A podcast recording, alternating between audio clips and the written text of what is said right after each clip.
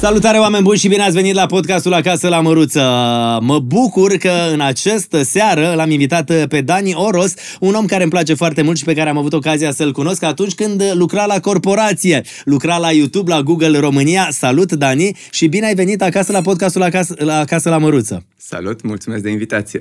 Și acum sunt cu ochii pe el să văd dacă bea un pahar de vin, pentru că de obicei uh, Dani este uh, specialist și în tehnici de uh, anti-aging, nu? De longevitate. De longevitate și în același timp vedem dacă vinul roșu îți face bine sau nu? E, e bun, e foarte bun.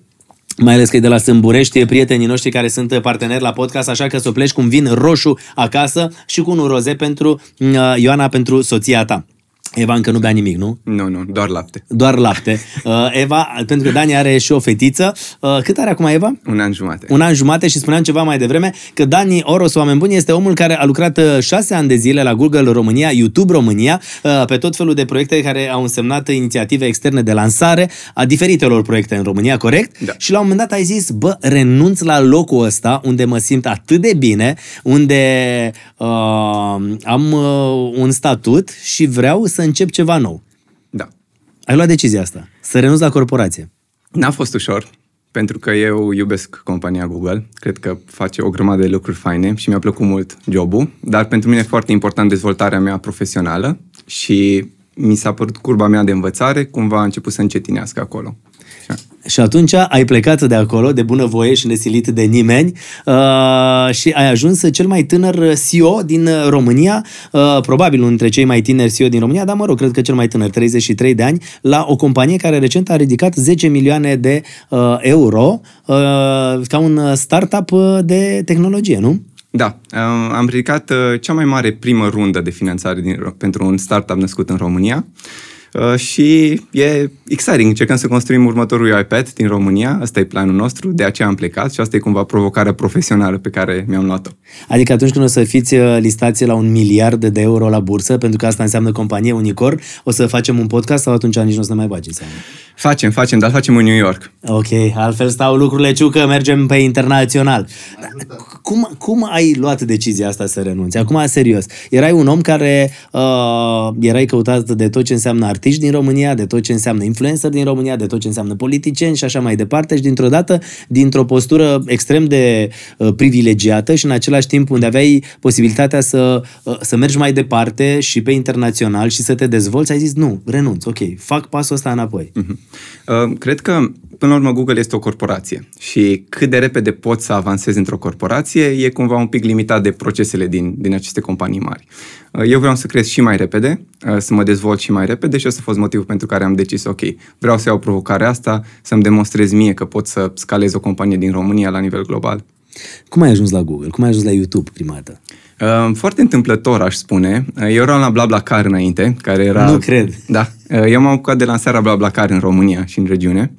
Și uh, pe LinkedIn mi-a scris cineva de la, uh, de la Google dacă nu m-ar interesa un, un interviu, o discuție.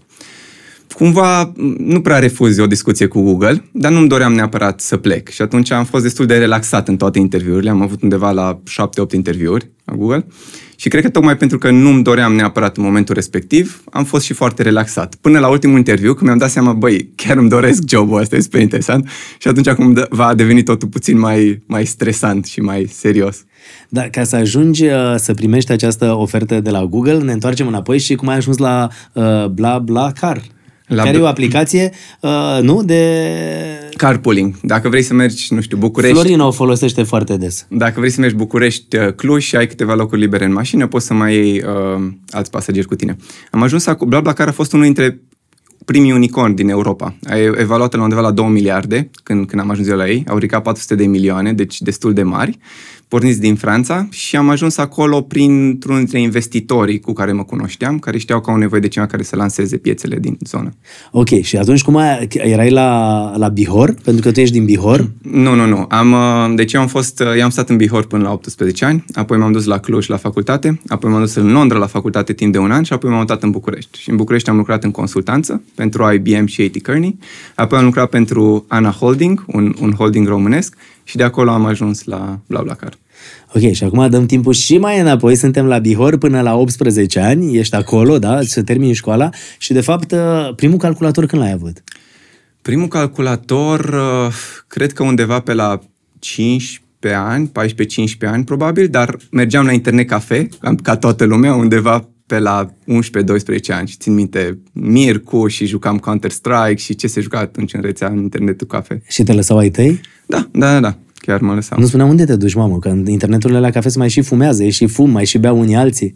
Nu mi-au zis niciodată. Chiar, chiar niciodată nu mi-au zis. Nu stăteam atât de mult, adică eram curios. Dar părinții tăi au vreo legătură cu tehnologia? Uh, nu, nu, nu.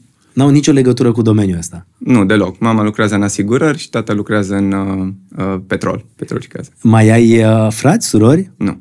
Și, practic, cum, cum s-a croit drumul ăsta al tău așa, cu foarte multă încredere în tine? Pentru că e, mie ce mi se pare la tine că ești un tip mereu extrem de pozitiv și mereu cu zâmbetul pe buze. Da. Și chestia asta cred că vine oarecum din familie.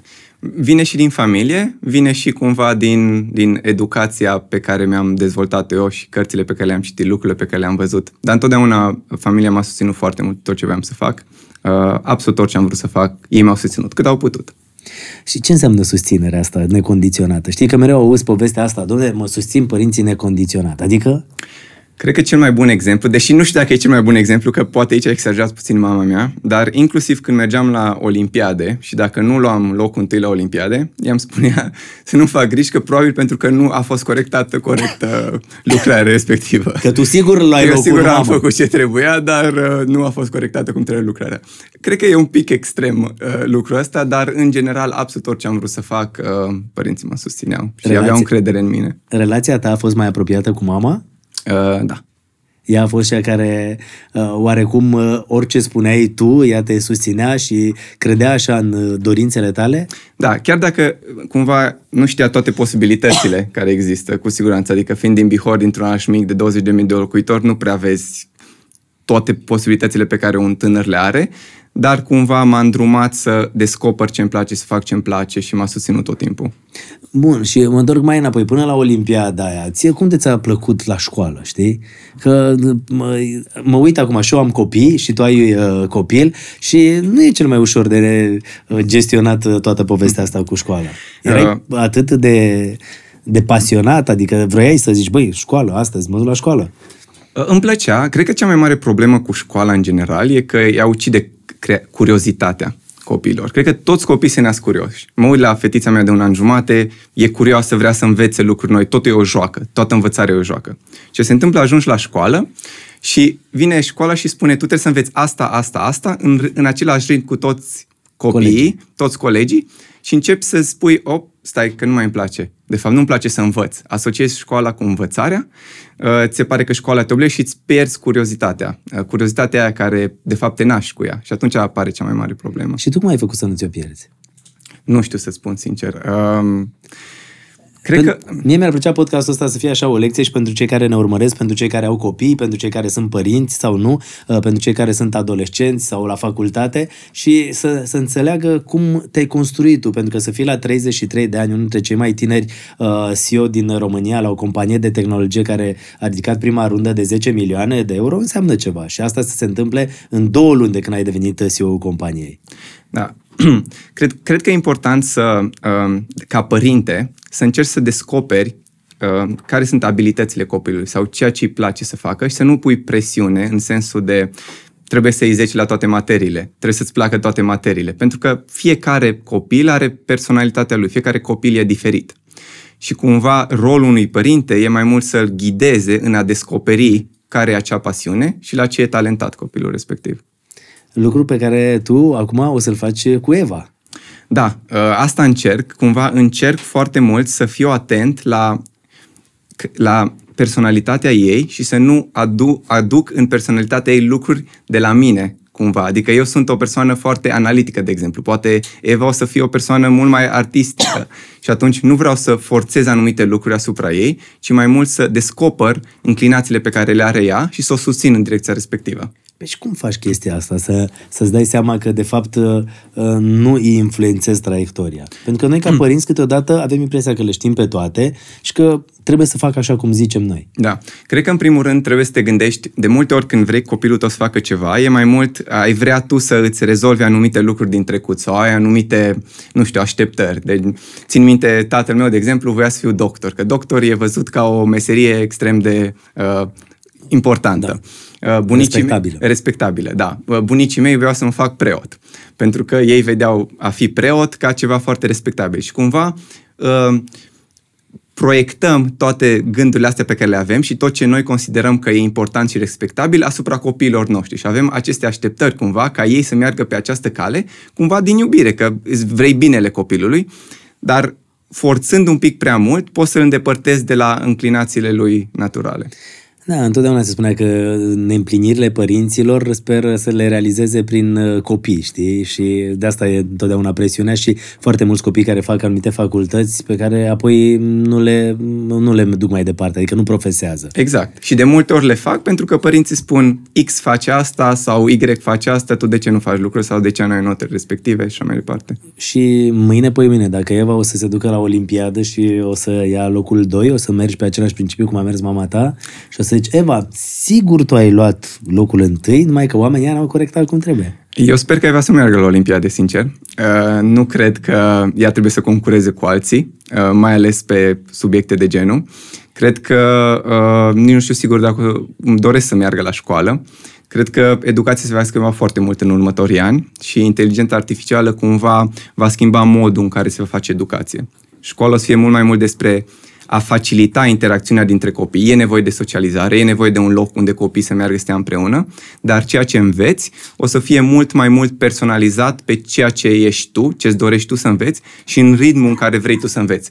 Și atunci uh, mi se pare că se va schimba complet modul în care se face școală, sau sper că se va schimba. Și cum vezi tu asta? Pentru că ești îndreptățită să, să ne povestești pe șase ani la YouTube, la Google România, investitor în alte 15 companii de tehnologie. Adică, oare cum vezi direcția în care se duce tot ce ține de tehnologie? Da. Tu cum, cum vezi că va fi și cu școala? Uite, că e un subiect extrem de interesant. Păi, uh, ziceam ce, ce nu mi se pare ok acum. Unul, nu mi se pare ok că ucide curiozitatea. Numărul doi e că nu te pregătește de fapt pentru viață. Ce înseamnă asta? Înseamnă că tu faci o grămadă de materii care acum, în era noastră, în era Google, în era ChatGPT, nu mai sunt atât de um, folositoare pentru ceea ce facem noi. Trebuie să te înveți mult mai mult să gândești, să-ți gestionezi emoțiile, să descoperi ceea ce îți place, să lucrezi în echipă și așa mai departe. Și atunci cred că um, toată tehnologia asta uh, va permite unui copil să învețe în ritmul lui. Vom avea un, nu știu, un robot lângă sau uh, un chat GPT pe calculator care să înțeleagă mult mai bine care e uh, înclinația mea, cât de repede pot să învăț matematică, cât de repede pot să învăț engleză, română și cumva să înveț în ritmul meu. Nu va trebui să învăț în același ritm cu toată lumea.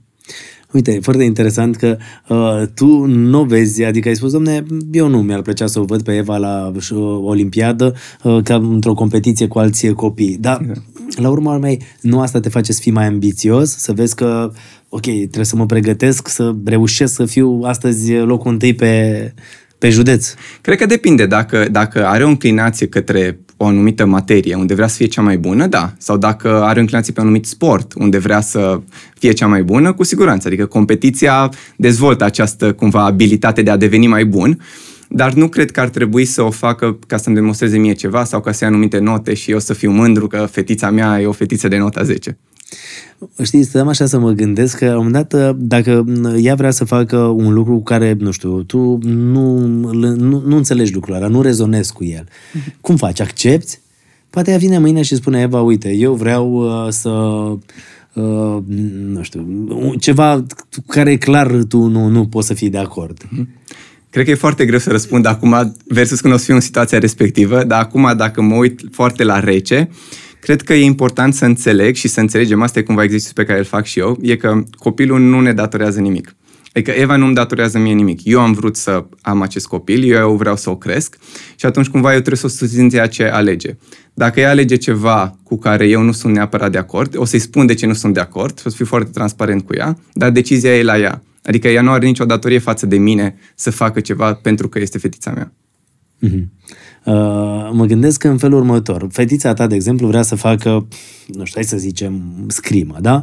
Și îți dai seama că e pasionată, vrea să ducă la scrimă, dar îți dai seama că nu e talentată. Uh-huh. Adică tu, ca părinte, observi că sunt alții mult mai talentați, dar ea insistă că vrea să facă scrimă sau și să meargă în continuare. Cum faci? Cum procedezi? Îi spui, știi, poate nu ești chiar atât de talentat aici. Ar trebui să încerci în altă parte, intervii asupra uh, modului de a, de a gestiona treaba asta. Cred că cel mai bine să gestionezi situații de genul e prin întrebări. În, adică nu să vii tu cu anumite răspunsuri, ci să întrebi, ok, de ce îți place să faci lucrul ăsta? Cum te vezi tu mai departe? De, îți iei energie din, din acest sport? Um, Ceea lucruri de genul. Mă simt fericită, sunt foarte bine aici. Dacă, dacă continui pe, pe, acest, cumva, pe această serie de întrebări și ea dorește să facă în continuare, atunci va face în continuare. Dar tu știi adică... în același timp ca părinte că ea nu va face performanță și că nu va reuși să reușească în viață făcând treaba asta. Da, dar cred că dacă ai suficient de multe discuții de genul transparente, unde tratezi ca, ca pe un adult,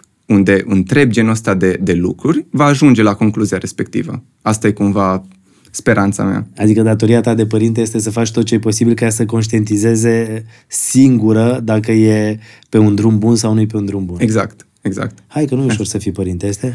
Deloc. Deloc. E, cred că e cel mai dificil, dar și mai, cel mai frumos lucru care ți se poate întâmpla. Tu ești omul care atunci când s-a născut fica ta, i-ai făcut o adresă de mail unde ai început să-i trimiți scrisori.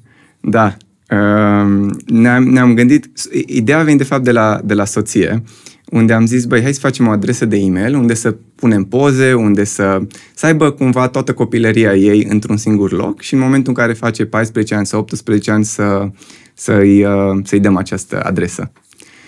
Și uh, da, e, e, e un lucru drăguț pentru că mi-am adus acum aminte de, de o scrisoare pe care am scris-o care cumva a fost uh, Uh, mai emoționantă.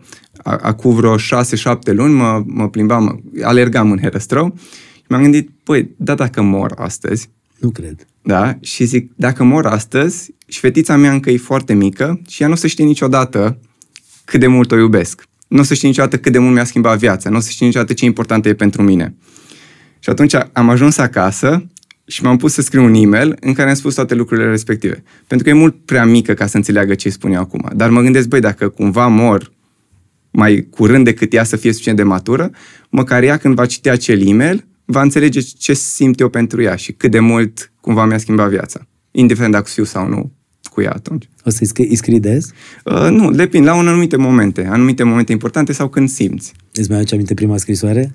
Uh, atunci a fost prima scrisoare. Aia a fost prima da, scrisoare? Da, da, pentru că m-a lovit așa foarte tare, m-am gândit, băi, fetița nu o să știe tot ce simt eu pentru ea. Și mm. când o să-i spui fetiței tale, chiar dacă are 14-15 ani, parcă nu mai poți să-i transmiți emoția pe care o avea Uh, când, pe care o aveai când ea avea câteva luni sau un an. Și da. cred că astea sunt importante atunci. Te uiți pe scrisorile pe care că, le-ai scris până acum? Uh, nu intrăm pe, nu intrăm pe mail-ul ei. A, adică deci... avem acces la e-mail-ul ei, dar noi nu le deschidem.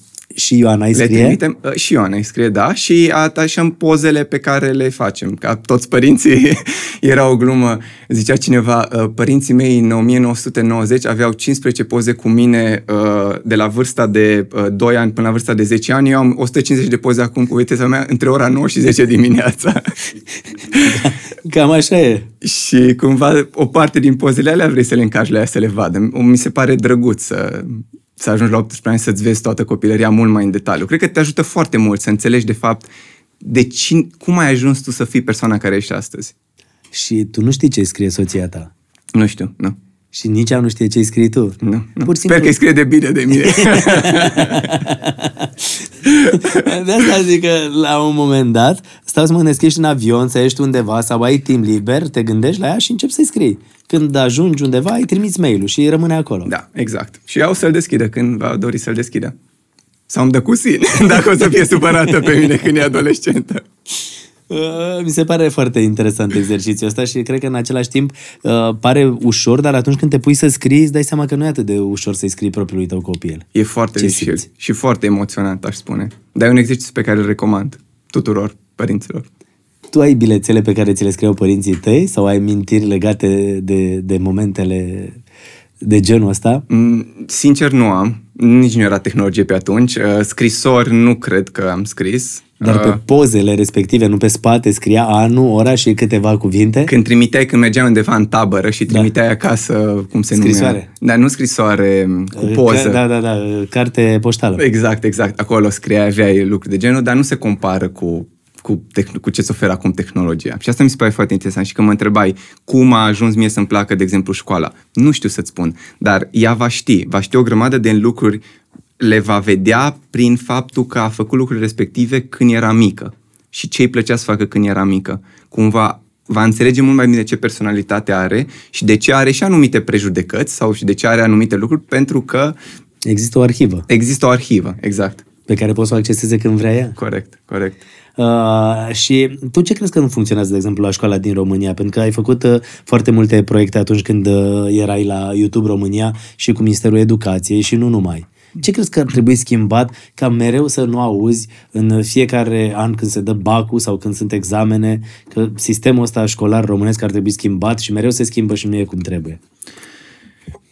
E foarte dificil de spus pentru că mi se pare că odată ce pierzi plăcerea aia de a învăța când ești mic, e foarte greu să mai recuperezi. Deci cumva mi se pare că dacă rău a fost făcut când aveai 7, 8, 9, 10 ani, apoi pe parcurs e, e destul de dificil. Cred că în primul rând ar trebui să se adapteze un pic vremurilor noastre, adică materiile să reflecte mult mai mult provocările și, și realitatea de astăzi, să adapteze mult mai mult tehnologiile care există, în așa fel încât copiii să învețe mult mai interactiv, cu plăcere. Practic, școala de astăzi concurează cu Netflix, cu TikTok, cu YouTube și e foarte greu să facă față. Pentru că ea nu a ținut, ea nu a ținut pasul cu toate aceste tehnologii care se bat pe atenția copilului și atunci e extrem de dificil.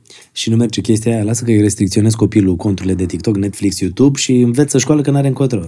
Păi, tocmai, adică dacă ajungi la nivel de obligație, nu o să aibă nicio plăcere în a învăța. Și o să facă cumva forțat pentru tine, dar de fapt nu va reține nimic sau va face asta să ia o notă bună și apoi va urâ și mai mult învățatul.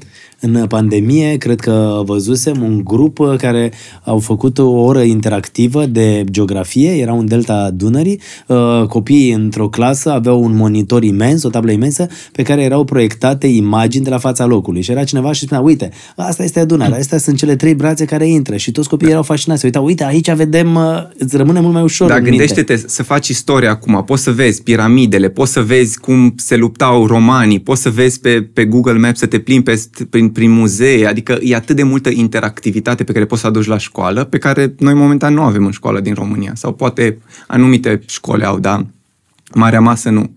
Și atunci, practic, uh, ar putea să fie, uh, ca să spunem așa, să concureze cu TikTok, Instagram, uh, Facebook. Exact. Și nu numai asta, dar dacă tu reușești să aduci toată educația asta în, printr-un telefon, prin tehnologie, să ajungă la toată lumea, și la copiii de la sate, și la copiii din, nu știu, din, din zone ca, unde nu au acces la, la școală, la profesori, fiecare din acel copil poate să fie următorul Einstein sau fiecare, unul din acei copii poate să fie următorul Elon Musk. Deci tu, practic, cu fiecare copil educat la care îi dai acces la tehnologia asta, tu, de fapt, crești șansele umanității să, să, să crească. Pentru că fără educație nu prea poți să dezvolți o țară și nu prea poți să dezvolți o societate. în Exact. general. Și tehnologia te va ajuta să ajungi la toți cu educație.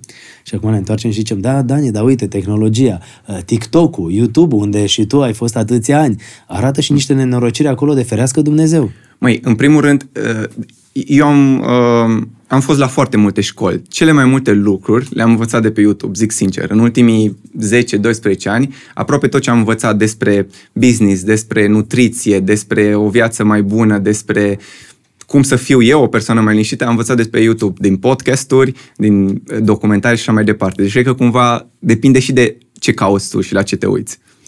Contează exact uh, ce cauți. Eu am un prieten care s-a apucat uh, de yoga uh, după ce a urmărit niște, a urmărit niște tutoriale pe YouTube și a devenit unul dintre profesorii foarte buni de yoga și s-a schimbat viața total. Da. Da, TikTok-ul, să zicem. Da. Când nu ți se pare că e, e destul de periculos dacă cade la, în brațele copiilor? Pentru că de multe ori auzi chestia asta, dar las că știu eu de pe TikTok. Băi, eu nebunesc asta. Las că știu eu de pe TikTok. Am văzut eu pe TikTok. Dar poate ce vezi pe TikTok nu e ce e adevărat. Da, cred că, cred că sunt două probleme mari aici. Uh, În, în, în primul rând, aș zice că e o, e o chestiune legată de a diferenția între ce e adevărat și ce e fake news. Până acum, noi am fost obișnuiți cu ideea că tot ce vezi la televizor, ce vezi în ziare, uh, ce vezi și pe internet, e adevărat și că sunt anumite porțiuni care sunt false. Deci, Da. da. dar porneam de la premisa că tot ce vezi e adevărat și apoi sunt anumite lucruri care sunt false. A scris la ziar, a spus la televizor. Exact, e deci e adevărat. Acum ne îndreptăm într-o, într-o lume în care 90% din tot ce o să vezi pe internet o să fie fals și tu va trebui să găsești ceea ce e adevărat. Și e o provocare foarte mare, mai ales pentru copii care nu au încă cumva educația necesară sau înțelegerea necesară să, face, să facă diferența asta. Și atunci, cumva e o datorie a părinților să explice lucruri respective, dar o să fie o provocare destul de mare. Asta odată. Ce e fake news versus ce e adevărat. Mai ales dacă părinții la rândul lor sunt în stare să deosebească fake news-ul de adevăr. Sau corect, nu. corect. Pentru că și aici e o problemă. E o provocare foarte mare. Al doilea, a doua provocare, e legată de cum te fac aceste uh, rețele sociale să te simți uneori. Adică, algoritmul poate să-ți servească anumite videouri în așa fel încât să te simți fericit, optimist sau trist, deprimat, supărat pe societate și așa mai departe. Și atunci tu, dacă lași anumite rețele să controleze mood-ul uh, tinerilor, uh, e, e, o, e o provocare destul de mare. Și uh, rețelele astea cam fac treaba asta în ultima perioadă. Vedeam uh, la un moment dat cum algoritmii ăștia, de exemplu, în China, uh, dacă intri pe TikTok, vezi mai mult probleme de matematică, vezi uh, tot felul de lucruri mai de școală, ca să spunem așa, știi? Da. Pe când la noi nu prea ai acces doar la lucrurile astea. Sau în vezi? Statele Unite, când apar anumite probleme în media și așa, vezi cumva anumite trenduri care împing într-o direcție sau alta. Uh, uite, vrem uh, să, să te întreb de treaba asta. Tu, uh, când erai la Bihor, citeai? Îți plăcea să citești? Um, îm- am descoperit cumva, cred că, ai- ai- cred că aici e o lecție importantă, acum că mă aduc aminte.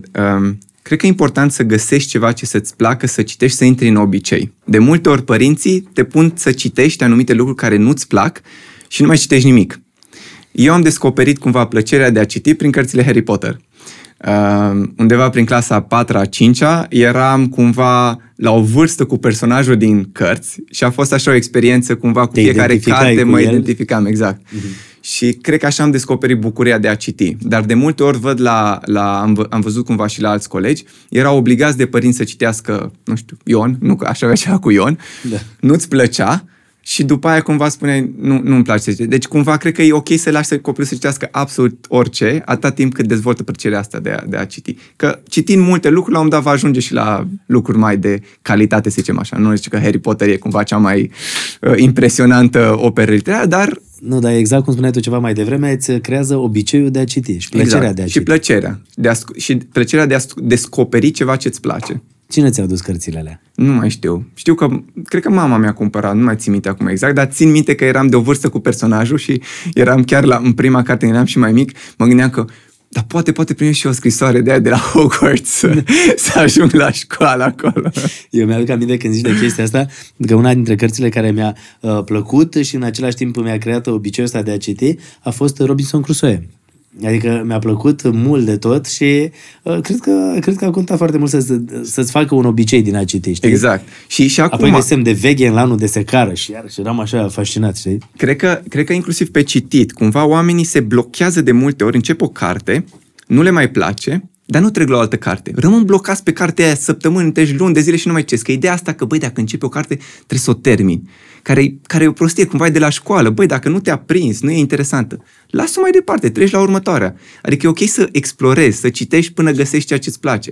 Și de asemenea, nu cred că, cred că e o competiție asta de multe ori văd la final de an. Am citit 50 de cărți, am citit 30 de cărți. Trebuie să facem un bilanț. Exact, trebuie să faci un bilanț. Poți să citești o singură carte care să-ți schimbe viața, e suficient. Poți să citești seara, uneori citesc o singură pagină și apoi stau să mă gândesc la pagina pe care am citit-o. Nu e, nu e o competiție, nu e o competiție câte pagini citești, câte cărți citești, ci cum aplici ceea ce ai citit ca să devii mai bun, ca să înveți ceva lucruri noi despre tine. Și che- de chestia asta cum ți-ai dat seama? Pentru că e foarte logică și face foarte mult sens, dar în același timp, dacă te uitai în stânga și în dreapta, te simțeai prost că l-a citit totuși două cărți și tu încă nici n-ai terminat-o pe prima. Cred că trebuie să te gândești foarte mult care e obiectivul, de fapt. De ce citești? Poți să citești din plăcere și atunci e ok, pentru că citești din plăcere, dar dacă citești pentru a bifa un număr de cărți pe an, ai o faci din ego. Pentru că după aia te poți lăuda și spui, anul ăsta am citit 50 de cărți. Trebuie să te gândești un pic care e obiectivul tău. Obiectivul meu când citesc e să-mi facă viața mai bună. Și atunci uneori citesc aceeași carte, nu știu, am cărți pe care am citit de 7-8 ori, pentru că simt că încă nu am internalizat tot ce e în cartea respectivă. Și atunci citesc încă o dată și încă o dată. Prefer să citesc 50 de cărți foarte bune care îmi fac viața mult mai bună decât să citesc 2000 de cărți să spun, mamă, eu citesc 2000 de cărți. Da, tu ai avut în inclinația asta spre tehnologie încă de la Bihor, de când erai acasă. Mm, nu atât Mergeai de la mult. internatul la cafe să te joci mai mult sau ziceai că, o, băi, las că o să fac eu la un moment dat, o să, uite, îmi doresc să ajung acolo. Nu, nu, nu. Mergeam mai mult să mă joc. Uh, îmi plăcea foarte mult matematica, în schimb. Și cumva am ajuns la... Eu am făcut facultatea de informatică și am ajuns la facultatea de informatică împins în ghilimele către mama mea, care spunea, măi, măcar fă informatică că ai o să ai o meserie, că tu ești bun la matematică. Să ai o carte de muncă. Să ai o carte de muncă, da. Cam, cam așa am ajuns. Și, după, dar te-a ajutat matematica M-a ajutat asta? foarte mult. Cred, și informatică. Eu, eu nu am profesat foarte mult. Adică lucrez acum într-un domeniu de tehnologie, noi construim produse pe inteligență artificială, înțeleg ceea ce facem, dar nu am programat decât undeva la 1-2 ani după ce am terminat facultatea, maxim. Dar te ajută foarte mult să gândești structurat. Asta mi se pare extrem de important. Și cumva, chiar, chiar dacă nu ești pasionat de programare, e bine să înțelegi cum funcționează programare, cum funcționează tehnologia, pentru a-ți dezvolta abilitatea de a gândi analitic și structurat. Câți ani aveai când ai ajuns la YouTube România? Uh, do- 27 de ani. Câteodată zic YouTube România, Google România, de de fapt uh, corect ar fi Google România care deține YouTube, nu? Da, da. Deci cât deci 27 de ani? 27, da. Îți mai aduce aminte de prima ta zi de muncă acolo? Uh, îmi aduc aminte pentru că era atunci era un birou foarte, foarte mic. Uh, era așa într-o, într-o sufragerie, aș spune, dar aceea era un sentiment foarte m, așa de, de Prietenie. plăcut, de prietenie. Exact, nu eram foarte mulți atunci. Între timp a crescut foarte mult birou, au achiziționat și Fitbit, care era un birou foarte mare în, în, în București, deci cumva a devenit mai o corporație și în România, dar atunci erau, era mult mai, mult mai mică. Îți aduce aminte de primul salariu? Da? Uh, De la Google sau uh, în, în general? Uh, Hai să zicem primul salariu în general. Când- Din ce ai câștigat primii bani? Uh, Primii bani am câștigat dintr-un internship în facultate și apoi cumva primii bani mai serioși am câștigat, eu am, am fost cu bursă un an în Londra la facultate și uh, bursa acoperea cazarea. Uh, era foarte scumpă cazarea în Londra, cred că și acum e foarte scumpă. Îmi și aduc aminte cât plăteam, plăteam undeva la 500 de lire, uh, 500 și ceva de lire pe, pe lună în cămin, ceea ce era foarte mult m, pentru mine. Și am zis, băi, eu știu să fac programare, hai să-mi găsesc un job pe lângă. Și m-am dus să lucram o zi pe săptămână, făceam programare și îmi plăteau fix cât mă costa uh, chiria pe lună. Și Ceea ce apoi? Era un, un... Și apoi am venit în București și am lucrat la... am început să lucrez mai serios. Și aici la YouTube cât ți-ai luat? Cât care era primul salariu? Cât a fost ca sumă? Da. și ce ai făcut cu ei, știi? Primii, primii bani pe care ai câștigat. Uh, nu, știu, nu mai știu ce am făcut cu ei, dar cred că ce e important aici de menționat la, la YouTube, la salariu, și asta cumva încerc să fac și eu în, în compania unde sunt, uh, la, You- la Google în general, nu primești doar salariu, ci primești și acțiuni. Acțiunile sunt o parte semnificativă din banii pe care îi primești pe salariu, pentru că în felul ăsta te fac să te simți parte din companie. Și dacă compania merge bine, acțiunile cresc pentru toți angajații. Și asta, e- asta e un uh, mod de a recompensa angajații care nu e foarte comun în, în România. Și, adică tu ai în continuare acțiuni. Exact, eu n-am văzut nicio acțiune de la Google încă. De, deci de la prima dată, de la primul salariu, ai primit Da, tu în niște- fiecare, practic tu în fiecare, uh, la fiecare trei luni sau la fiecare an, tu primești acțiuni. Uh, Primești salariu în fiecare lună și apoi acțiuni care uh, cumva uneori pot să fie la fel de multe ca și salariu. Și ai zis că vrei să implementezi foarte multe lucruri care le-ai văzut la corporație, la Google da. și la compania la care lucrezi acum, la care ești CEO. Da, Cum a exact. fost să faci trecerea asta, știi? De undeva, de unde uh, conduci o echipă mică, Da. la YouTube România și să ajungi la o companie unde conduci peste 100 de oameni. A fost uh, foarte intens. Cum ai luat? Adică decizia asta ai luat-o greu să faci mutarea asta? Că nu știai dacă o să funcționeze acolo sau nu știai dacă o să reușești. Uh, da, nu a fost, adică a fost foarte greu de luat pentru că îmi plăcea foarte mult ceea ce fac. În același timp, era o provocare extrem de interesantă și îmi plac provocările și îmi place să învăț ceva nou. A fost un risc pentru că nu știam dacă o să pot să ridic banii. Adică eu când am decis că o să plec acolo, nici nu începusem discuțiile cu investitorii. Eu am decis că o să plec în, uh, undeva la final de aprilie, început de mai și am început discuții cu investitorii undeva la final de iulie. Deci uh, nu știam că o să reușim să ridicăm banii ăștia, dar uh, știam că e o oportunitate interesantă pentru mine să mă dezvolt, să cresc. Indiferent dacă lucrurile ieșeau cum am propus sau nu, era o experiență de învățare foarte bună pentru mine. Să zicem că nu funcționa absolut deloc mutarea asta ta la noua companie. Da cum gestionai regretul și să zici, bă, dar ce prost sunt, am plecat de unde aveam siguranță, eram cine eram la YouTube, uh, aveam, ia uite, și acțiuni și totuși m-am dus aici unde nu am mers, uite, am crezut eu că să meargă și nu a mers. Mai, cred că... Că cred... foarte mulți oameni nu au curajul să schimbe uh-huh. o, o poziție pe care o au la muncă sau să schimbe un loc de muncă gândindu-se că nu o să funcționeze, știi? Și că, lasă, mai bine stau aici. Cred că depinde foarte mult ce fel de personalitate ai. Pentru mine e foarte important ca o valoare a mea personală învățarea continuă. Și știam că aici voi învăța lucruri noi, indiferent dacă o să meargă sau nu, o să am o experiență de a manage o echipă de, sau o companie de 100 de oameni, de a încerca să ridic bani, de a dezvolta produse care îmi vor folosi, indiferent unde o să merg mai încolo. Deci dacă lucrurile nu, nu funcționau, știu măcar că am învățat ceva, am devenit mai bun la ceea ce fac și apoi vor fi alte oportunități. Și nici acum, adică, cum să zic, eu nu simt că am reușit în vreun fel, în sensul care, ok, 10 milioane e o rundă mare, dar e abia începutul. Noi vrem să construim o companie de 10 miliarde, sper. Ăsta e obiectivul. Deci e o cale lungă până acolo. Știi cum e, primul pas a fost făcut și ai doar 33 de ani. Da, dar uh, mai e mult de muncă. Ce au zis părinții tăi când ai spus că vrei să pleci de la Google? Uh, au rămas un pic șocați, dar cumva ideea e, ei tot timpul m-au susținut, dar e clar că și eu au avut anumite rețineri. Țin minte când lucram în consultanță și am decis să plec de la IT Kearney, care era un job în consultanță, ești plătit destul de bine, și tot timpul îmbrăcat la costum, eram tânăr și intram în discuții cu CEO când aveam, nu știu, 23 de ani, era un job destul de respectabil și am plecat la, o, la o, un holding românesc, am plecat pentru că îmi doream foarte mult să lucrez cu șeful meu, de aceea am plecat, de aceea am luat decizia mea. Dar era o companie românească. Și tata eram, da, da, uh, nu știu dacă... E să, ca o retrogradare. Plece. Exact, cumva. A fost o decizie foarte bună pentru mine, am învățat multe, financiar a fost o decizie foarte bună că am vândut după aia compania respectivă, a fost, adică lucrurile au mers foarte bine. Apoi când am la BlaBlaCar, tata zice, peste un site. ce faceți voi acolo? Adică ei, am explicat că, uite, e un startup mare care a luat finanțare și putem să creștem și așa mai departe. Când am, când am ales Google, aici a fost ok. S-a că știa și tata de Google și cumva a fost, uh, toată lumea știa de Google. Când am decis cumva să plec de la Google, era apărut o întrebare, dar, uh, dar acum cred că s-au mai liniștit. Da, știi ce vreau să te întreb? Nu mi-ai zis de primul salariu de la YouTube.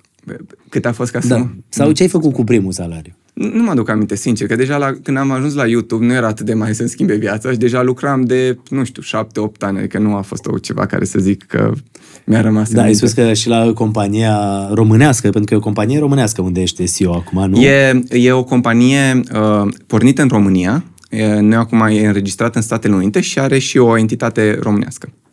Și ai zis că vrei să aduci foarte multe din uh, politica și din tot ce se întâmpla la YouTube. Exact. Aș vrea să le spunem oamenilor de la companie. Compania se numește... Uh, Creatopi. Așa, să le spunem că la Google totuși aveau mâncare și bucătari care le făcea mâncare dimineața. Asta să puteți să-i trimiteți pe mail CEO-ului ca să, să aveți treaba asta. Și aici oferim mâncare, dar doar la prânz, nu și dimineața. Da, la Google aveai și dimineața. Aveam și dimineața, Bă, da. Era boierie. Uh, cred că, și asta e o chestie interesantă pe care am discutat-o și cu colegii de la, de la noua companie uneori, și asta, asta, asta e o lecție interesantă de viață, oricât de multe oferi, există oameni care să fie nemulțumiți. Deci noi la Google, tu ai fost la noi, ne-ai da. vizitat, ai văzut ai ce... Mâncat. Ai și mâncat, exact. Dar asta în România. În alte țări era și mai mult decât atâta. Adică orice tip de mâncare, orice... Foarte... Am avut situații în care cineva s-a plâns, un coleg din, dintr-o altă țară, că nu există un anumit tip de înghețată cu o anumită aromă, că nu e disponibil. Deci cumva sentimentul ăsta de uh, entitlement ar fi în engleză, că meriți cumva orice, uh, e, e foarte periculos. Și indiferent cât de mult oferi oamenilor, și e bine să oferi cât mai mult ca și companie și așa, uh, așteptările lor vor crește, vor crește, vor crește și o să fie oameni care o să se plângă că deși primești mic dejun, uh, prânz, orice vrei tu gratuit, nu ai un anumit tip de aromă. Și atunci, cum gestionezi treaba asta? Cum faci? Cred că Uh, Adică cum, pentru că mi se pare să conduci o companie unde ai peste 100 de oameni și ai foarte mulți programatori, oameni care sunt în domeniul ăsta al tehnologiei, care nu sunt cel mai greu, cel mai ușor de gestionat, nu? Mm. Și mă gândesc cum, cum tu gestionezi toată povestea asta, pentru că managementul ăsta nu e ușor să-l faci. Deloc. Mi se pare că lucrul cu oamenii e cel mai greu lucru pe care poți să-l faci. Uh, cred că e foarte important să aveți o misiune comună. Și cred că asta lipsește foarte, lipsește, nu știu, anumitor oameni uh, le lipsește misiunea asta de a merge la muncă și a simți că ei ce construiesc e mult mai mult decât, decât o, o, un simplu lucru. Și dacă reușești să creezi misiunea asta comună, în care să înțelegi că noi, ca și companie, încercăm să construim ceva mare, încercăm să ajungem să ne listăm pe bursă în New York, încercăm să schimbăm modul în care se face advertising, să revoluționăm lucrurile respective și te motivează chestia respectivă, Asta e mult mai important decât că ai înghețat sau nu la, la prânz. Adică important e să faci în așa fel încât să nu fie plafonați uh, oamenii cu care lucrezi. Exact. Și trebuie să fie un anumit tip de oameni. Asta e foarte important. Și, cum, cum alegi oamenii ăștia? Um, trebuie să fie anumiți oameni care să fie, um, fo- care să aibă o valoare foarte puternică de a se dezvolta profesional, să-și dorească să învețe foarte mult, pentru că ca să construiești o companie care să, să fie de succes, trebuie ca oamenii să accepte feedback și să-și dorească să crească. Și marea majoritate a oamenilor, în general, nu zic uh, la noi în companie, marea majoritate a oamenilor, în momentul în care primești feedback, devii defensiv, simți că cineva în ghilimele, te-a făcut prost sau au zis că ce ai spus tu e o prostie și durerea aia e mult mai mare decât bucuria că ai învățat ceva nou și că poți să crești, să te dezvolți profesional și să fii recunoscător că ai învățat ceva nou și acum ești mai bun. Și asta cumva trebuie aici trebuie lucrat cel mai mult. În general, și asta e rolul managerului, asta e rolul omului care, care nu știu, te, te conduce, nu? Da, dar cumva trebuie să și selectezi oameni care să fie orientați pe lucrul ăsta, că mă întrebai cum alegi. Trebuie să fie oameni orientați spre genul ăsta de creștere, care să-și dorească să, să crească mult mai rapid, care să-și dorească să aibă responsabilitate, care să-și asume anumite lucruri și cumva genul ăsta de oameni pot să construiască o companie atât de mare și de succes.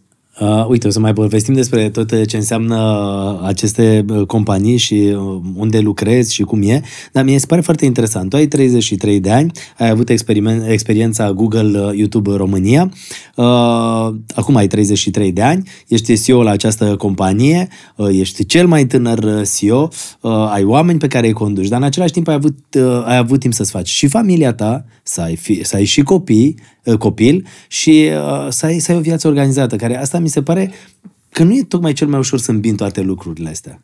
Cred că tot timpul trebuie să faci anumite uh, compromisuri. compromisuri, da. Uh, în moment, înainte să o am pe Eva, de exemplu, era mult mai activ uh, din perspectivă de exercițiu, făceam mult mai mult sport. O să povestim imediat despre sănătate pentru că uh, Dani Oros este uh, pus la punct, ca să spunem așa, cu foarte multe lucruri testate pe propria piele în ceea ce privește longevitatea da. și nu numai, și multe lucruri legate de sănătate. Yeah, ideea e că făceam mult mai mult, mult mai mult sport. Ieșeam mult mai des, seara, cu prietenii sau în cluburi și așa mai departe. În momentul în care a venit Eva, a trebuit să mai tai din lucruri respective. Și atunci cumva tot timpul trebuie să faci un anumit compromis pentru că atenția ta e, adică nu atenția, numărul de ore e limitat, mai reduci din somn, mai reduci din ieșiri, aloci către copil și așa mai departe. E, nu, ai, nu ai cum, dar cred că e important să înțelegi de ce faci lucruri respective. Din nou, care e motivul din spate? Asta te ajută de fapt să iei decizii respective. Ce fel de om vrei să fii, ce fel de lucruri sunt importante în viața ta în etapa respectivă a vieții. Și cum faci asta să-ți dai seama care sunt lucrurile importante în viața ta, știi? Adică să știi că alea pe care le spui tu chiar sunt cele mai importante și că nu sunt nimicuri despre care îți dai seama peste câțiva ani. Să zici, bă, păi ce tâmpenie, uite ce vreau eu cu câțiva ani. Cred că foarte multă introspecție, să stai cu tine și să scrii anumite lucruri și să te gândești de ce lucrurile astea sunt importante pentru mine. Sunt importante pentru că eu cred că sunt importante sau pentru că văd la prietenii de lângă mine că sunt importante. Și cumva paradoxal, uh, cea mai importantă relație din viața ta e relația pe care o ai cu tine însuți. Și cu tine însuți, de fapt, petreci cel mai puțin timp. Pentru că tot timpul ești înconjurat de prieteni, ești înconjurat de social media, ești înconjurat de familie, cu tine stai cel mai puțin. Și atunci, cu cât investești mai mult timp în a sta cu tine, cu atât descoperi mai mult, de fapt, ce te motivează. De ce vrei să faci asta? De ce vrei familie? Pentru că toată lumea din jurul tău vrea familie? Sau pentru că tu îți dorești de fapt familie? Sau pentru că părinții vor să ai un copil, să le faci un, un uh, nepot? De ce vrei să te distrezi, să nu te căsătorești, de exemplu? Pentru că tu îți dorești de fapt asta sau pentru că vezi pe social media că e cool să ieși cu o grămadă de fete și asta? Adică trebuie să înțelegi de fapt de unde vine din interior. Și asta și, poți doar dacă stai cu tine. Și cum faci să stai cu tine de vorbă și să ai o discuție sinceră tu cu tine? Um, Cred că aici e, e o chestie foarte personală, depinde de fiecare. Unii poate preferă să pună în scris mm-hmm. lucruri respective, pur și simplu să stai și să te analizezi, să te uiți la tine ca, la, ca și cum te uita la persoana a treia. Asta e o chestie pe care uh, noi cumva o luăm uh, uh, by default. Adică tu ție ți pare că toate gândurile pe care le ai sunt bune. Tu nu le filtrezi în niciun fel. Adică dacă tu îmi spui ceva, eu mă gândesc, oare ce îmi spui tu, ai dreptate sau nu ai dreptate? Dacă eu mă gândesc la ceva, presupun că chestia asta e ceea ce îmi doresc. Dar de fapt gândul ăla vine din foarte multe lucruri din societate, din ce am citit, din ce am povestit cu anumiți prieteni și gândul ăla trebuie trecut printr-un filtru, la fel ca și cum ai asculta o persoană externă. Și atunci te gândești, stai, de ce mi-a venit gândul ăsta? Păi mi-a venit pentru că am văzut lucrul respectiv. Și poate să te uiți la tine ca la persoana a treia. Nu e ușor să faci chestia asta, Deloc. exercițiu. E o, e o chestie la care e un exercițiu pe care nu-l termini niciodată. Toată viața faci lucruri respectiv. E, e de fapt o călătorie. Dar trebuie să o începi ca să, ca să și dacă o începi, la un moment dat va fi mai ușor să, să o gestionezi. De, de, devine din ce în ce mai ușor și înțelegi din ce în ce mai mult, de fapt, toate influențele astea pe care le ai. De la părinți, deci asta ce pornisem, ce dispusesem inițial. Cum asigur că nu transmit o parte din prejudecățile pe care le am eu către Eva? Știi? Cu, pentru că e clar că și părinții mei au transmis anumite lucruri către mine, de care poate îmi dau seama pe parcurs. Uh, cum ai cunoscut-o pe Ioana? Cu Ioana am cunoscut uh, în 2018 uh, prin niște prieteni comuni.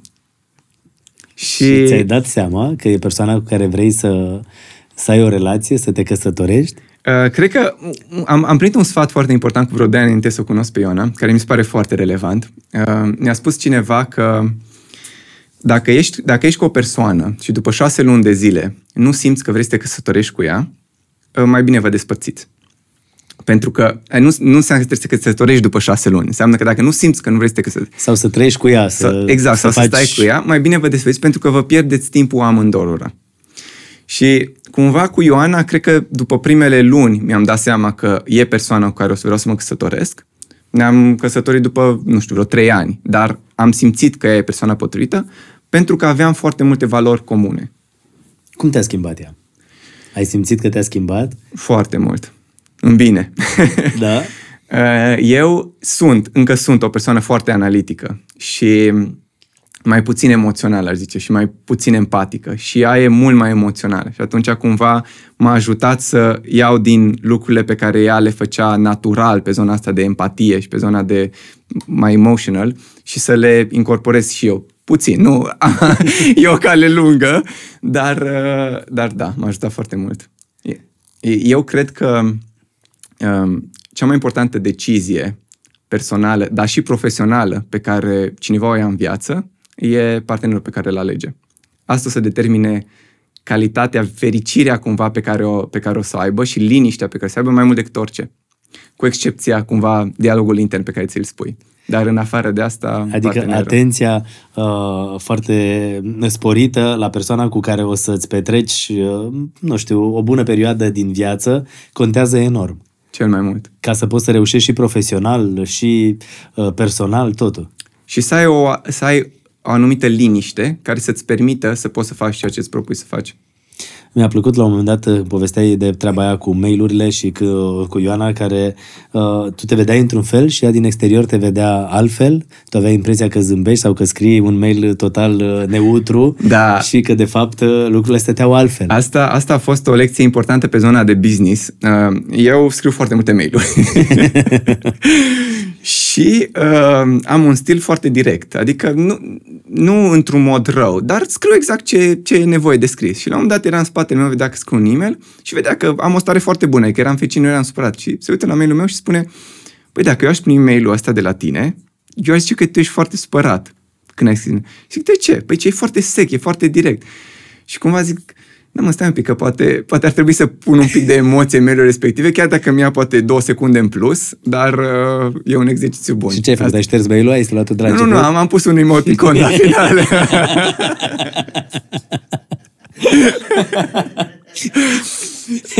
ok, asta a fost primul pas și prima schimbare uh, după ce ai cunoscut-o pe Ioana. Iată, se pot folosi și emoticoane cu zâmbete exact, și cu exact, îmbrățișări. Exact, asta a fost acum, nu știu, patru ani probabil, cinci. Dar cât de mult contează toate lucrurile astea și cât de mult contează, practic, un semn la finalul unui mail? Foarte mult. Schimbă mult. Foarte mult schimbă. Schimbă, știi, de multe ori discuțiile astea despre, despre cum trebuie să fii ca un manager, micromanager sau macro, sau să dai libertate sau nu, sau fiecare om e unic. Și tu ca manager trebuie să te adaptezi la fiecare. Cu unii oameni trebuie să fii foarte deschis, foarte să povestești despre viața lor. Cu alți oameni ei își doresc să fii foarte la subiect, să fii foarte focusat pe ce e de făcut. Trebuie să te adaptezi foarte mult și atunci modul în care scrii mail-uri, modul în care comunici cu oameni contează foarte, foarte, foarte mult. Pentru că așa îi faci să se simtă auziți și că înțelegi să te adaptezi de fapt la modul lor de lucru. Asta e cel mai dificil. Problemele pe care le ai la muncă, le povestești acasă cu soția? Uh, da, da, de multe ori îi le povestesc. Acum am un exercițiu, am, dar cred că, cred, cred că cumva o, o și enervează, dar acum, de când m-am, mi-am schimbat rolul, e, sunt mult mai multe provocări decât înainte. Adică provocări în sensul de urgențe, probleme și așa mai departe. Într-o organizație așa mare în care vrei să scalezi, tot timpul se întâmplă ceva. Și la un moment dat am zis, băi, știi ce? În general știu să-mi gestionez destul de bine emoțiile și zic, orice se întâmplă în cursul unei zile, a fost o zi bună. Că până la urmă sunt sănătos, lucrez pe lucrurile care îmi plac, nu, e, nu sunt de fapt probleme cu adevărat. Și atunci când vine acasă, mă întreb cum a fost ziua, zic foarte bună, zic. E o alegere să fie ziua mea bună. și chestia asta acum se întâmplă de vreo două luni în care mă întreabă cum a fost ziua și zic, e foarte bună, a fost o alegere, e alegerea mea să fie o zi bună, deci e o zi bună. Cu toate că poate nu fusese o zi ușoară. Da, nu e neapărat o zi ușoară, dar până la urmă o zi bună. Adică cât timp totuși ești sănătos, ai un acoperiș deasupra capului, ai ce mânca, Ok, îți mai pleacă un client, îți mai vine, se mai supără un angajat, îi mai trece astea sunt lucruri cumva pe care trebuie să le gestionezi. Dacă ar trebui să le internalizezi pe toate, pe ajunge în burnout și stresat în fiecare zi. Și de ce crezi că e atât de greu pentru uh, noi sau pentru majoritatea oamenilor chestia asta să zică, băi nene, stai să mă uit în oglindă, sunt sănătos, sunt sănătos, am două mâini, am două picioare, da. Mm. Vorba ta, am un acoperiș deasupra capului, da. Am ce să mănânc astăzi, da. Păi ești cel mai fericit om din mm. lume. De ce nu poți să conștientizezi niciodată și întotdeauna vezi că te-a enervat șeful, că ai primit un mail care uh, ți-a dat uh, peste cap uh, toată ziua, că te-ai mai înjurat cu unul în trafic? Tu te înjuri cu oameni în trafic? Uh, da, m-am certat mai de mult.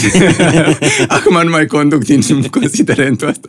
Nu, nu, uh, sunt mai calm acum. Uh, dar traficul era locul unde care scotea cei mai rău de mine. Exact. Unde te duceai la peluză să scoți știi, rău. Știi de ce? Pentru că, și văd asta și la mine, e un exercițiu pe care trebuie să faci în fiecare zi. Și, uh, și foarte multe lume nu înțelege lucrul ăsta. Adică cred că dacă ai citit o carte sau dacă ai ascultat ceva, ok, e gata pentru totdeauna, ești super fericit și nu te mai supără nimic. E ca și, cum ai zice, mă duc o dată la gym și am tras tare și gata. Toată viața mea să mă duc ca mușchi. Nu. Fericirea e o alegere și e ceva la care trebuie să lucrezi. Și atunci, în fiecare zi, citești ceva, în fiecare zi te analizezi și spui, sunt sănătos, am ce mânca, am un acoperiș deasupra capului, am o familie lângă mine. Chiar e o problemă atât de mare, problema asta? Dar trebuie în fiecare zi, adică, sau cât de des. Dar marea majoritate, uh, cred că considerăm că odată ce ai făcut lucrul ăsta, odată, gata, e suficient și nu e. Te ajută treaba asta. Te ajută. Dacă este făcută zilnic și dacă ai timpul ăsta să stai cu tine să zici, uite, sunt sănătos, exact ce ziceai mai devreme, sunt bine, am un acoperiș, dacă ți le repezi de multe ori, s-ar putea să, să observi că celelalte probleme sunt doar probleme. Aveam un prieten care spunea că, uh, și mi se părea foarte tare, că problemele sunt să, fie, să nu fie, problemele când apar sunt uh, probleme care nu trebuie să fie inventariate și sunt probleme care trebuie doar pur și simplu să le rezolvi, atâta da. tot. Adică nu să le pui acolo și să te consumi și să te mai gândești nu știu cât la ele. Era, era e un citat foarte fain, mai știu cine l-a spus, dar zice, am 80 de ani sau ceva de genul, zice, am, am trăit o viață lungă, zice, am avut foarte multe probleme, zice, majoritatea în capul meu, imaginare. Dar, adică majoritatea lucrurilor, de fapt, sunt, sunt probleme pe care tu ți le creezi și scenarii pe care ți le faci și lucruri care, de fapt, nu s-au întâmplat sau dacă s-au întâmplat, le repeți în mintea ta Până la urmă până, se întâmplă. Până la urmă, sau, sau dacă ai făcut o greșeală, nu știu, ai zis o prostie sau ceva ai zis o dată, ok, ai făcut o greșeală, dar apoi, timp de o săptămână, te tot gândești la problema respectivă și ce e cumva, de ce e, uh, nu e sănătos, e că pentru corpul tău, pentru mintea ta, realitatea e că tu rulezi încă o dată problema în mintea ta, adică tu retrești sentimentul respectiv. Te simți din nou supărare, de anxios, de, tristețe. supărare, de tristețe, adică tu de la ceva ce s-a întâmplat o singură dată, retrăiești încă de 10 ori și aia e alegerea ta să le retrăiești de încă Păi 10 și ori. cum faci, de exemplu, să nu se mai întâmple lucrurile astea? Pentru că la un moment dat, poate, nu știu, e o decizie proastă care îți uh, afectează, nu știu, partea financiară sau partea uh, profesională sau partea personală. Mhm. Da, și zici, da. bă, dacă nu luam decizia aia, dacă îmi țineam gura sau dacă nu făceam tâmpenia aia, eram bine. Te Da. consumă treaba asta. Nu poți să o dai imediat de la o parte din cap. E un proces, dar cred că cel mai ok e să spui așa, ok, pot să mai schimb ceva. Dacă pot, hai să schimb. Dacă nu pot, trebuie să accept. Pentru că nu am altă soluție. Deci, Iar odată ce ai acceptat, Iar te dacă simți ce ai acceptat, eliberat și te poți să simți- mergi mai re departe. exact. Dar problema e în momentul în care uh, nu accepti, nici nu poți să schimbi nimic și atunci continuă să te frământe pentru totdeauna. Și apoi te duci la psiholog. Și apoi te duci la psiholog care începe să-ți pună întrebări și ajungi la problema respectivă. Știi ce vreau să te întreb? De când ai avut înclinația asta spre un mod de viață sănătos? Spre a fi altfel, uh, spre a fi atent ce mănânci, spre a fi atent tu la corpul tău. Întotdeauna ai fost atent ce Nu, mâncai? nu, nu, deloc. Cred că pf, poate în ultimii șapte-opt ani, după facultate cu siguranță. Pentru că nu aveam acces la resursele astea. Asta mi se pare extrem de interesant cu tot ce înseamnă YouTube-ul și social media, partea pozitivă. E că dintr-o dată ai acces la oameni pasionați de lucruri respective, la oameni care studiază longevitatea la Harvard de 20 de ani, la oameni care fac experimente pe ei să vadă ce ajută și ți se deschide un pic mintea. Vezi, citești, înțelegi mai multe și cumva așa a fost procesul pentru mine. Nu a fost o chestie de Și care a fost dintotdeauna momentul ăla în care ai zis, ok, acum trebuie să fiu atent uh, la tot ce mănânc, tot ce fac, cum trăiesc viața, ai citit o carte, uh, ai văzut un podcast, ți-a plăcut de cineva, O, cred că e o combinație de, de, de mai multe lucruri. Nu știu, am citit Matthew Walker, De ce dormim și am înțeles importanța somnului. Am început să urmăresc pe Andrew Huberman legat de uh, sănătate în general, pe David Sinclair de la Harvard despre longevitate și ce lucruri ar trebui să faci. Cumva îi descoperi pe toți oamenii aceștia, desigur filtrezi ce se potrivește și de acolo, că poate nu toate lucrurile ți se potrivesc și a, a, adaptezi sau cumva aplici în viața ta ceea ce se pare că are sens. Când asta nu mi se pare ok să iau, dacă ăla a zis asta, gata. Ei, asta e chestia pe internet, știi, de multe ori. A zis doctorul ăla, astea 10 puncte, astea 10 puncte le fac, altceva nu fac. Nu, poate asta nu ți se potrivește, poate programul tău nu-ți permite lucrul ăsta. Și atunci trebuie să adaptezi pentru tine. Trebuie să adaptezi ce se potrivește ție, ce se potrivește programului tău. Că nu poți să zic, eu nu stau cu copilul că eu trebuie să dorm 10 ore pe zi. Dacă plânge, plânge. Asta e. Da, da, trebuie să respecti cele 10 puncte. Exact. Deci, Da, da, apoi ai început de la un moment dat să duci chestia asta la alt nivel, pentru că studiai atât de mult încât erai atent la cum reacționează corpul tău. da, încercam diferite device-uri. Uh, unul ți-am dat și ție să testezi glicemia. Da, mi-a fost f- utilă, la serios. Foarte util. Era un device uh, pe care îl uh, puneam pe umăr și tot ce mâncai, observai dacă îți influențează sau nu uh, Glicemia. glicemia. Exact, exact. Cred că, cred că asta e, e foarte interesant. De multe ori când auzi anumite lucruri, că ar trebui să mănânci mai sănătos, că ar trebui să faci aia, fără să vezi datele, e foarte greu să-ți dai seama că, până la urmă, impactul a mânca prostii astăzi e în timp, e peste 20 de ani, peste 30 de ani. În momentul în care vezi anumite tehnologii care îți arată în timp real ce se întâmplă în corpul tău, e ca așa un fel la o trezire la realitate, știi? Mhm. Uh, și asta cred că o să fie din ce în ce mai mult. Adică o- cum sunt ceasurile astea care îți arată, nu știu, la un moment dat uh, pulsul și Exact, sau cum ai dormit. cum ai dormit. Da. Și asta cumva îți creează o oarecare disciplină sau măcar îți arată că, băi, în momentul în care, nu știu, mănânci foarte mult fix înainte de somn, poate nu te odihnești la fel de bine. Dar tu știi chestia asta și tot continui să mănânci. Uh, Da, aici e o chestie foarte mult cumva de, de, a zice, de disciplină, dar e legat și de alți factori. Ce văd la mine? În momentul în care nu dorm suficient de bine, uh, dimineața reușesc să mă controlez, dar seara pici tentației și, și legat și de disponibilitate, de uh, cât de multe lucruri ai în casă. Adică dacă ții departe dulciurile și lucrurile astea în casa ta, nu o să le mănânci. Dacă le ai în casă, o să fie foarte greu să te abții. Asta face Ciucă, el stând și singur la ajută chestia asta de burlăcie, uh, când vrea să slăbească, ce, ce frigiderul gol, tată? și- Gol. Gol. Deci el acasă gol totul ca să, nu, să nu-și comande. Exact. Complet gol. Altfel mă trezeam și mâncam. Tu tre- trebuie să-ți construiești mediu în așa fel încât trebuie să iei cât mai puține decizii. Pentru că dacă tu ai în fața ta toate dulciurile, dulciurile să fie mult mai puternice decât uh, capacitatea ta de a face față uh, presiunii. Deci trebuie să-ți organizezi în jurul tău tot și prieteni și anturajul. poți. Și ăsta te strică. Cu siguranță. Sau te ajută. Până la urmă, cred foarte mult în ideea că ești cumva media celor cinci oameni cu care petreci cel mai mult timp. Ok, adică tu poți să fii o persoană mai bună dacă ești înconjurat de cinci oameni care fac sport, care uh, mănâncă sănătos, Exact. Care, au, care sunt optimiști, care au o stare bună despre viață decât cinci oameni care te scot la țigară, te scot la club. uh, și care îți mai și spun, da, de ce pleci la ora 2 acasă și nu stai până la 5 fraierești. dimineața? Exact. Dar tu în facultate n-ai avut problemele astea să vină cineva să zică, bă, Dani, nu fumăm mă și noi o țigară? Adică să stai În aici liceu, cu băieții. în liceu am avut. Ai Da, avut? da, da. Ai fumat? Nu, dar nu îmi plăcea. Adică, și asta e iar o chestie interesantă, nu știu dacă pentru că părinții mei au fost așa sau nu, dar ei niciodată nu mi-au zis, băi, nu fuma. Inclusiv eu am avut țigară să văd cum e, pentru că se fuma în casă la un moment dat și nu... nu Cine fuma la tine în familie? Uh, fuma mama, foarte, de, de mult. De nu mult. cred. Da. Și nu, nu te-a tentat treaba asta, ai Nu. vă- că o vedeai pe ea după aia. Nu m-a tentat, tocmai pentru că nici nu mi-au impus vreodată o chestie, spune, băi, nu fuma sau ceva, dar N-a fost să fie. N-a fost să fie. Dar chiar mă gândeam la, la fetița mea, știi, cum mă gândesc cum o să, cum o să, dacă să vrea să fumeze. Și cred că, din nou, cred că soluția e, uite care sunt efectele fumatului, hai să te duc să vezi anumite situații în care oamenii au fumat și acum le pare foarte rău că au fumat. Uh, uite ce face corpului tău acest lucru. Dacă vrei să fumezi, e decizia ta. Nu o să poți să oprești. Am făcut un podcast uh, cu doctorul Sava despre fumat, despre cât de nociv e fumatul, cu un experiment uh, senzațional aici și mi-am dat seama că dintre toate podcasturile cu doctor, el a fost cu cele mai puține vizionări, pentru că oamenii nu acceptau efectiv. Da. Erau oameni care șeruiau, uh, adică pe TikTok, uh, pe uh, Instagram am mers uh, extraordinar pentru că erau momentele scurte și oamenii vreau, de fapt, uh, să audă doar ce le era lor bine, știi? Da. Pentru că la un moment dat citeam niște mesaje ce era ai de că mai bine fumezi o țigară decât să, știi? Ce-i nu mai- mai... că nu vrei să auzi lucrurile astea, știi? Da. Nu vrei să vezi adevărul. E foarte greu să vezi adevărul. Da, dar dacă ești o persoană care îți dorește să se dezvolte, cauți adevărul, chiar dacă el e un pic dureros. Și uneori poți să-ți asumi, poți să spui, băi, știu foarte clar că îmi face rău, dar fumez pentru că X, care e are o justificare, dar măcar conștientizezi un pic și nu o faci pe pilot automat. Cumva, cred că ăsta e primul pas. Pentru că noi suntem pe pilot automat În cu tot general. ceea ce facem. Da. Adică mie mi se pare că de când te trezești, ai așa, uh, semnale de la telefon, care da. știri, uh, televizorul știri, în mașină radio știri, Da. uh, oriunde te duci, cineva vorbește cu tine, îți transmite ceva. Nu mai stai niciodată cu tine. Iar discuția, cât timp petreci cu tine, spre zero, de fapt. Pentru că tot timpul în mintea ta e altcineva. E rețeaua socială, e cineva din trafic, e... Și ca să stai cu tine trebuie să-ți închizi telefonul?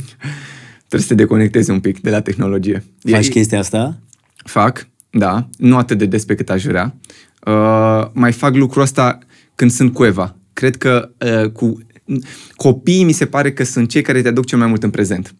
Uh, noi, în general, ce facem? Când suntem, și când suntem singuri, Uh, trei, dacă vrei să stai cu tine să te analizezi ce o să se întâmple, o să vezi uh, când începe exercițiul. În primul rând o să te gândești la ce ai făcut în trecut și o să regreți anumite chestii și de ce am zis asta ieri, dar de ce am făcut asta, sau o să te gândești ce o să fac mâine, ce o să fac peste 10 zile și mai niciodată nu ești în prezent. Ca și cum toată viața noastră, de fapt, o să se întâmple cândva.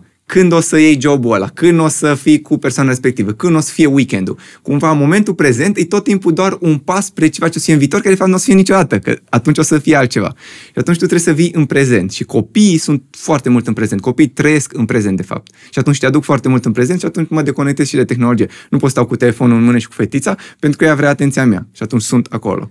Sunt părinți care stau cu telefonul în mână și cu copilul lângă el. Da. Că ai reușit să faci chestia asta, să zici, nu, îl dau la o parte și gata. Nu prea mă lasă altfel.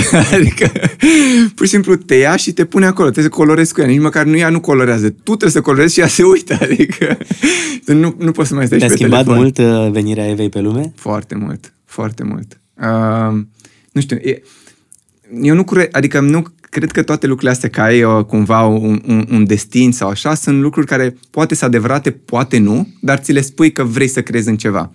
Dar dacă aș zice la nivel biologic, misiunea noastră, de fapt, e să continuăm specia. Și cumva, în momentul în care ai un copil, cred că într-un fel intern simți că e, ți-ai îndeplinit o parte din, din ceea ce trebuie să faci și îți dă așa un sentiment, nu știu, o, o liniște și o bucurie care e foarte greu de descris pentru cei care n-au copii, că și mie mi-au spus mulți oameni că da, să copil și, mie spunea și mulți nu prea oameni, înțelegi. Și eu vedeam mulți oameni care aveau uh, copii și aveau telefonul plin cu poze și mă uitam și ziceam, bine, mă, nu puteți să vedeți și voi altceva în telefon, doar copil, copil, copil, copil. Exact. Și mi-am dat seama că după ce au apărut copii, telefonul meu e doar cu copil, copil, copil, Da, copii. da. Știi? Adică trebuie să treci momentele astea ca să le, să Dar le îți simți. schimbă ceva pentru că dintr-o dată devine o altă persoană, cea mai importantă persoană din viața ta. Și asta nu se întâmplă uh, cu, nici măcar cu um, soția sau cu soțul sau...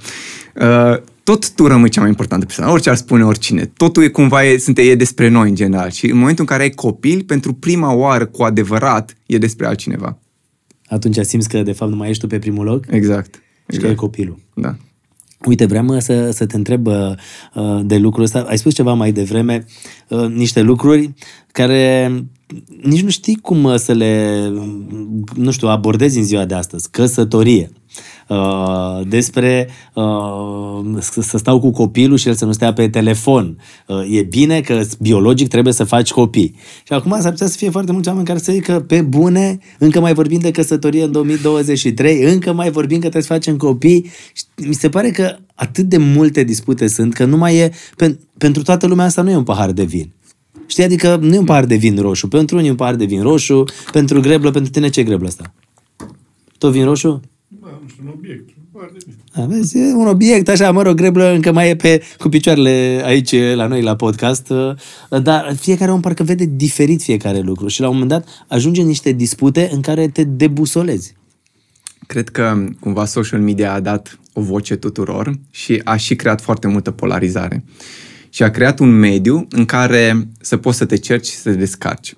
Și atunci dacă tu asculți ceva ce nu-ți convine sau ce nu ți se potrivește, e un, o modalitate de a, de a te descărca și de a spune, băi, uite ce prostie spune omul ăla, eu știu mai bine. Deși fiecare dintre noi suntem diferiți, fiecare are părerea lui, e super ok să ai părerea ta, dar problema e că foarte multă lume nu, se, nu, nu e suficient să am părerea mea, trebuie să o impun altora. Și trebuie să mă asigur că strict are și trebuie să mă asigur că arăt cu degetul dacă persoana respectivă nu crede în părerea mea. Și atunci apar foarte multe, cumva, grupuri și voci foarte puternice pe anumite subiecte, care devin subiecte foarte sensibile, care creează foarte multă polarizare și care creează engagement pentru rețelele sociale. Și cumva e un ciclu foarte bun pentru, Și de aici apar pentru și atenția noastră. hate-urile, comentariile Exact. exact. alea în care eu nu înțeleg pe oamenii ăia care și-au timp, băi, ne scriu unii câteodată o pagină întreagă, exact cum spuneai Exact. tu, mai bine ți iei timpul ăla și scrii stai o cu tine. scrisoare mamei tale, îți trimiți un mail Exact. sau copilului tău dacă ai copil, știi? Sau Exact. stai cu tine, vorba ta. Sau stai cu că ți tine. iau o jumătate de oră să scrii mesajul ăla, știi? Corect. Să te gândești și... Sau să pui atâta efort în munca pe care o faci la birou, știi? Da, da. Adică eu cred că mulți din, din, din oameni care scriu comentarii de hate atât de lungi, nu cred că investesc atât de mult timp în, în, în munca pe care o fac. Da, da, asta cred că îi liniștește pe ei, le dă o stare de bine. Cred că, e, cred, că e un, cred că e o iluzie, de fapt. Adică mi se pare că e, chestia asta te încarcă, de fapt, negativ. Nu cred. Cred că te descarci, dar cu siguranță corpul tău cumva a avut anumite trăiri și anumite procese biochimice care nu au fost sănătoase pentru tine în momentul în care ai avut frustrarea respectivă ca să, ca să Adică spui toate că sari în față. comentariile astea răutăcioase și toate uh, hate-urile astea nu fac decât să-ți creeze ție rău. Îți fac ție rău, da. Adică la nivel biologic, chestiile astea te afectează, adică se întâmplă niște uh, lucruri în organismul tău. Cu siguranță, cu siguranță. Era ceva ce nu-ți plăcea la Google? Uh, Și poate nu e întâmplătoare întrebarea asta tocmai în momentul ăsta al discuției. uh, măi, legat... Pentru că corporațiile la un moment dat trebuie uh, să politică li... Ah, da, dacă ar nu, fi- Nu e dus câteodată de asta, știi? E, și nu doar la Google. Cred că la foarte Te-am multe întrebat în corporații. Google da, că asta e corporația da, unde ai cu lucrat. siguranță. Și în, cred că vine foarte mult din Statele Unite toată partea asta cu politically correctness, în care absolut orice spui în ziua de azi, cineva devine ofensat de lucrul respectiv. Deci nu mai poți să spui nimic încât cineva să nu, să nu, să Fie nu o ia deranjat. personal. Da, și să nu se simtă atacat. Și asta e o problemă foarte mare. Pentru că în loc să discuți despre inovație, în loc să discuți despre ce lucruri bune putem să facem, ajungi să discuți despre lucruri care nu sunt atât de importante sau care poate, uh, care doar fac oamenii să se, uh, să creeze conflicte unii cu alții. Și atunci ajungi să zici, băi, eu nu mai zic nimic, că sigur cineva o să se simtă ofensat. Eu nu mai zic nimic, că sigur o să mă înjure 10 și mai bine tac Exact. din Și gură. atunci te, te afli la o masă în care nimeni nu spune nimic pentru că dacă spune ceva cineva să că asta e pentru că sunt uh, că am un alt uh, Dar oare așa gândesc toți oamenii, Dani? Sau chestia asta e pentru că oamenii ăștia sunt uh, un grup care sunt, știi, fiecare, uh, un grup care este foarte vocal și E- care este, nu este majoritatea, știi? Adică nu cred că toți oamenii gândesc așa. Nu, e, e, știi cum e? Există, există un concept, chiar uh, Taleb vorbea despre el, care se numește um, s- s- dictatura minorității. El spune că dacă ai o minoritate f- de, nu știu, să zicem 0,5% sau 1%, care e foarte vocală, o să schimbe toată discuția pentru marea majoritate și nu doar că o să schimbe, dar vor fi oameni care se vor alătura anumitor lucruri, care fie au sens, fie nu, doar pentru a apărea un fel de justițiari. Adică, de multe ori ce vezi pe internet, nu sunt grupurile acelea marginalizate care vin și, și zic, băi, ce cu lucruri respective? Sunt oameni care vor să câștige statut prin a arăta că, mamă, uite ce fac eu, dau un share aici, dau un like, eu sunt apărătorul lor, tu nu faci bine ceea ce faci și așa mai departe, știi? Și atunci asta mi se pare că e un pic dusă la extrem și oamenii nu mai pot să evalueze ideile, ci pur și simplu se atașează de anumite identități. Și asta e foarte Mie mi periculos. se pare că e foarte periculos tot ce se întâmplă și dacă am ajuns să zic că unul cred că din oamenii care au devenit uh, oarecum cei mai liberi pe planetă este și Elon Musk, care mi se pare că nu se ferește absolut niciodată Corect. în a spune și a face tot felul de, de afirmații care sunt uh, la un moment dat uh, destul de disputate sau stârnesc tot felul de comentarii. Cumva el duce de la wokeness, de la partea asta de politically correctness la extrem, în extrema cealaltă. De multe ori o face tocmai să demonstreze cât de Ridicole. absurd, cât de ridicole sunt anumite lucruri. Și asta e o chestie iară interesantă în care oamenii nu mai pot să evalueze idei pe baza ideii, ci trebuie să evalueze cine a spus ideea respectivă. Adică dacă Elon Musk spune ceva și ție nu-ți place de Elon Musk, ideea aia nu are niciun sens. Știi? Da, da, da, exact. Adică tu nu, tu nu te gândești ce a spus omul ăla are sens sau nu, te gândești îmi place de omul ăla sau nu.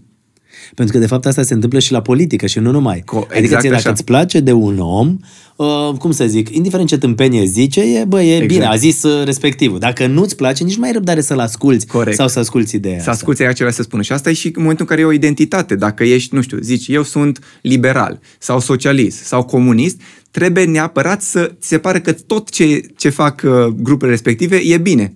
Că ți-ai definit identitatea în jurul ideii respective. Se întâmplă asta și la muncă, de exemplu, să nu poți să spui foarte multe lucruri pentru că devii o minoritate uh, și la un moment dat uh, intri în niște conflicte total aiurea. Pentru că nu mai, adică chestia asta pe mine mă sperie. Asta e o sticlă de apă și așa da. mi-ar plăcea să cred că da. cred majoritatea oamenilor care se uită. Da, da. Dar sunt convins că ar putea să fie unii care să ne contrazică, să zică nu e o sticlă de apă. Asta le zic foarte mult colegilor. Trebuie să ne dezvoltăm mușchiul ăsta de a, de a avea critici constructive, de a discuta liber și de a ne asigura că cea mai bună idee câștigă, nu rolul, nu uh, funcția ta și așa mai departe. Și le spun, băi, criticați-mă, spuneți-mi întrebări, că altfel nu pot să devin mai bun. În fața tuturor și noi avem all hands în care oamenii pot să pună întrebări anonim, pe, la care eu trebuie să răspund și pot să întrebe absolut orice și nu știu cine ce a întrebat. Și le zic, băi, puneți mai multe întrebări, pentru că dacă tu te gândești la ceva, poate și alți oameni se gândesc, dar le e frică să spună lucrul respectiv. Care a fost cea mai uh, incomodă întrebare? Îți dai seama, 33 de ani, te-ai dus să, condu- să conduci o companie cu peste 100 de oameni, cum ziceam, majoritatea probabil un pic mai mari decât tine, Uh, și dintr-o dată, pă, a venit ăsta el, da, să ne spună nouă cum e aici treaba. Măi, Ai cre- avut momentul ăsta? Ai simțit treaba asta? uh, poate foarte puțin, aș spune. Cred că oamenii au fost destul de deschiși, dar au fost și întrebări mai, nu că mai dificile, dar de genul, ok, dar de ce ai plecat tu de fapt de la Google ca să vii aici sau lucruri de genul, știi? Și mi se pare foarte ok, adică mi se pare ok ca lumea să întrebe lucruri de genul. Pentru adică nu te simțeai deranjat. Nu Deloc, simțeai... deloc. Și nu evaluezi un om pe baza că dacă omul respectiv spune doar ce vreau să aud, e super și dacă nu spune, atunci uh, l-am pus acolo pe lista neagră, știi? Mi se pare că trebuie să fie, trebuie să fii challenge-uit. Dacă nu vin oamenii și spun, ai nu înseamnă că sunt de acord cu tine, adică tu poți să-mi zici o chestie, deci bă, nu știu, nu mi se pare că ai vorbit cum a trebuit la uh, ședința respectivă. Poate zic, bă, îți mulțumesc de feedback, eu cred că am vorbit așa, e ok, nu trebuie să accepti neapărat că are dreptate. Da, dar asta trebuie să-l ține iarăși de asculți. puterea ta de a nu te lăsa copleșit de ego-ul tău care să spună nu trebuie să accepti ce zic ceilalți, oricum tu ești cel mai deștept din clasă. Da. Nu? Contează foarte mult chestia asta să, să poți să accepti că, bă, poate are dreptate omul ăla. Și să ai puterea să și recunoști. Asta mi se pare și mai tare. Nu e ușor, e, adică e un Nu? exercițiu și ăsta pe care trebuie să-l faci, dar dacă nu dezvolți o cultură de genul în care oamenii sunt liberi să spună ceea ce cred, desigur, într-un mod respectos, că nu vrei să jignești pe cineva, dar dacă nu dezvolți cultura asta, nu poți să ai inovație, nu poți să vii cu idei noi, pentru că oamenii se simt, le e frică să spună ceea ce cred. Dar de ce crezi că le e frică oamenilor să spună ce cred? Pentru că au avut Că foarte ai multe lucrat într-o exper- corporație. Da, au avut foarte multe experiențe când au fost judecați pe baza lucrurilor respective, nu pe baza muncii pe care o fac. Și atunci se gândesc, băi, dacă spun lucrul ăsta, mă trece pe o listă și dacă e vorba de promovare sau dacă e vorba de a avea oameni care trebuie să plece din companie, eu o să fiu primul pentru că spun lucruri de genul. Și atunci zic, bă, mai bine tac, că așa stau în banca mea și nu deranjez. Și asta e o chestie care cred că vine din școală până la urmă. Nu știu cât de mulți profesori spun, spune ce crezi tu despre subiectul ăsta versus stai jos și nu, nu, nu mă... Nu mai face pe deșteptul, Nu mai că nu e face pe așa. deșteptul. Și atunci ești crescut în stilul ăsta. E foarte greu să vii la job și să spui, a, ok, acum, deci de fapt pot să spun și pot să contrazic pe, nu știu, pe managerul meu. Da, numai că și cred că sunt puțini manageri care au uh, gândirea ta să, să accepte lucrurile astea și să nu le ia personal. Pentru că cred că foarte mulți le iau personal și țin cont de, de treaba asta, din păcate, și zic, e, ok, lasă, că când trebuie să scăpăm de cineva, știm de cine să scăpăm. nu? Se întâmplă chestia asta. Cu siguranță, cu siguranță. Cred că asta e regula, în general. Uite, ai, uh, ai mai spus uh, de diferite cărți. La un moment dat am citit o carte pe care mi-ai recomandat-o și mi-a plăcut foarte mult. Era cu un coleg de-al tău de la Google, uh, Mo, nu? Mhm. Uh, care... Uh, am văzut că aveai și o fotografie cu el la un A moment dat. venit și în România. Da? da, da. Și a scos o carte care se numește uh, se, nu? Ecuația fericirii. Ecuația fericirii, care mi s-a părut uh, foarte tare. Eu am plâns uh, la primul capitol, vreau să spun, sau cred că până în primul capitol, unde povestește de fapt de ce a scris el cartea aia. Da. M-a emoționat foarte tare, are legătură cu faptul că ești părinte și uite, cărțile despre care vorbim aici și inclusiv cartea asta, oamenii pot uh, să o, să o caute, Ecuația fericirii, este o carte senzațională. Cred că um, e foarte interesant ce spune. El, el vine cu o minte foarte analitică și ce băi, cum putem rezolva fericirea prin, printr-o perspectivă matematică, printr-o ecuație. De asta ți-a plăcut ție. Tu ai Probabil- terminat matematica, ai zis, băi, nene, gata, deci devin Probabil re- fericit că aflu rețeta. Nu, probabil rezonez cu stilul lui, știi? Poate puțin mai mult decât cu stilul unui, nu știu, guru spiritual din India. Depinde, da? Și el spune așa, zice, fericirea de zi cu zi, acum nu intrăm în partea asta mai spirituală, dar fericirea de zi cu zi e de fapt uh, diferența dintre așteptările pe care le ai tu minus realitatea. Și de fapt nici nu e minus realitatea, ci minus percepția ta despre realitate. Adică dacă tu mergi la aeroport și avionul întârzie, uh, ești supărat pentru că așteptarea ta era ca avionul să plece la timp. Dacă în schimb mergi la aeroport cu ideea că, băi, s-ar putea să întârzie, dacă întârzie poți să citesc o carte, să ascult un podcast, dar uneori avioanele mai întârzie, nu știi tot timpul că o să ajungă sau la timp, avionul întârzie, zici, bă, ok, a întârziat, o să citesc ceva și nu e nicio problemă.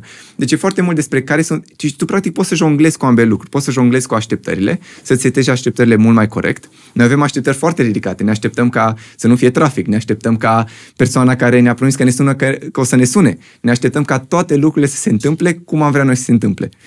Ceea ce nu e adevărat. Asta pe zona de așteptări. Și apoi la realitate, noi de fapt nu vedem realitatea, ci ne facem percepția despre realitate. A, nu m-a sunat, nu m-a sunat pentru că uh, sigur crede că sunt un om rău sau nu vrea să vorbească cu mine, nimeni nu mă place. Nu, pur și simplu nu te-a sunat. Realitatea era că nu te-a sunat. Poate și-a pierdut telefonul, poate a ajuns la spital, poate are o problemă. Aia e realitatea. Adică să nu-ți faci tu scenarii în cap. Exact. Și atunci îți controlezi așteptările, îți controlezi percepția despre realitate și devii mai puțin mai fericit în fiecare zi. Uh, Eu sper uh, că toate lucrurile astea pe care le discutăm uh, și în uh, podcast uh, să fie oarecum uh, de puse în practică de către oameni. Și eu recunosc că o să încerc să uh, fiu atent, uite, nu știu, să stau poate mai mult de vorbă cu mine sau să fac tot felul de lucruri de genul ăsta, pentru că dacă asculți uh, câte o discuție sau ceva, poți să înveți lucruri. Mereu cred că poți să înveți din orice discuție ceva. Cu siguranță. Și asta mi se pare cel mai important, uh, cumva, cel mai, cel mai important moment pentru oameni în istorie, că pot să aibă acces la discuții extrem de interesante. Nu zic neapărat de discuția noastră, dar în general că pot să învețe lucruri noi de la alți oameni pe care se le poate aplica în viața lor. Uite, ecuația fericirii, exact uh, cum mă povesteam despre cartea asta, pe care eu am citit-o și mi-a plăcut. Și uh, vreau să te întreb, tu cum vezi fericirea asta, știi? Adică cum, cum o simți? La tine fericirea e că ai succes profesional, fericirea e că, nu știu, vii acasă și te-a luat uh, fetița în brațe, că ți-a spus uh, Ioana că te iubește. Uh, Cum e? Cum simți fericirea asta? Cred că asta e ceva... Sau ce-i fericirea? cumva... O, ai, Sau aici, poți da- să înveți să fii fericit? Cu siguranță. Cred că sunt două aspecte aici. Unul, partea de mai fericirea spirituală, să zicem, sau dacă mergi într-o definiție filozofică, cred că fericirea e de fapt starea noastră naturală.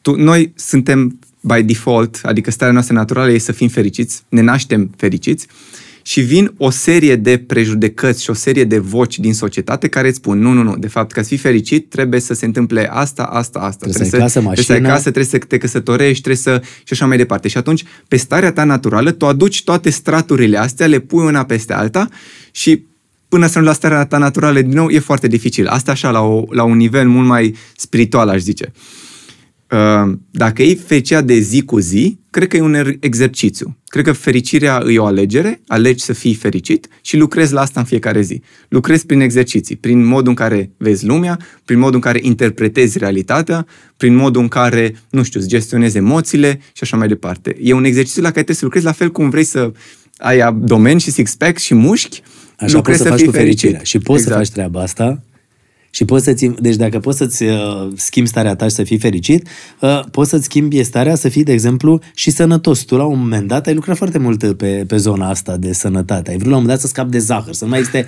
zahăr în alimentația ta. Da, e, e foarte greu. Aia a pornit tot de la Google. La Google menționam că avem uh, mâncare, dar avem și foarte multe dulciuri. Și cumva eram într-un mediu în care aveai foarte multe dulciuri lângă tine și nu sunt de genul de persoană care deschide o ciocolată Stai și un pic, mănâncă... deci la Google aveați un, uh, acolo, aveați mic dejun, nu? Unde vi se gătea Da, dar pe lângă lucrurile astea, tu ai snacks-uri câte vrei.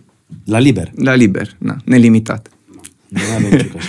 Las că mai bine. Nu, că mai cine bine. știe. Vrei să Mai puneți bine. presiune pe... Nu, nu, mai bine că nu e așa, că cine știe. Și atunci am zis, bă, eu, eu nu mă pot abține, e tocmai discuția legată de Și disciplină. nici nu pot să le dau la o parte de aici. Exact, că sunt acolo și atunci am zis, ok, e o decizie de a nu mai mânca. Desigur, zahăr e în absolut orice, deci de la pâine și așa mai departe, nu poți să elimini complet, dar poți să elimini măcar desertul și așa mai departe. Și am reușit să elimin o perioadă destul de lungă.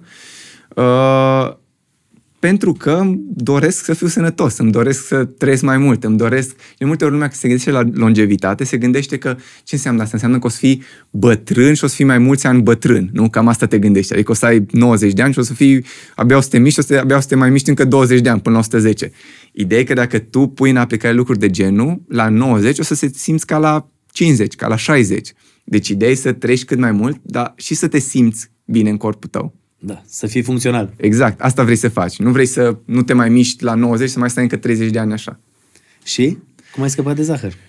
Uh, am făcut un exercițiu interesant, mi-am pus pe telefon în fiecare zi în care, care treceam, în care nu mâncam desert sau zahăr, mai sc- creșteam cu o zi. O zi, două zile, trei zile, patru zile și după aia venea un desert bun și puneam la zero iară. Și iar începeam 0, 1, 2, 3, 4, iar la E zero. ca la Și jocurile alea care ai depășit, ai ajuns la levelul 7 și pf, Exact. iar o iau mă de la 0. E ca un joc. Și până am ajuns la un moment dat, nu mai știu, pe la un 30 ceva, 40 ceva și am zis, băi, asta e, zic, nu mai, nu mai vreau să ajung iar la zero. deci acum mă țin o perioadă și... da, aici te-a ajutat și mediul, ca, ca să nu mai găseai dulce. O Aici te-a- perioadă. Acum am, am mai găsit în ultima vreme. Mai vin bunicii pe la copii. Mă, a, și asta e o chestie, vezi, foarte interesant apropo de, de obiceiuri și așa, că până la urmă de multe ori asociem anumite lucruri prăjiturile sau să a mânca foarte mult, a găti cu, cu, un, cu o dovadă de iubire. Știi? Da. Asta e și o chestie culturală. De ce faci? Îi spun și mamei mele când ne fac ce dulce pentru copii. Vezi că o să vadă și a podcastul. Sig- cu siguranță, de două, trei ori. Cinci view sunt de la ea.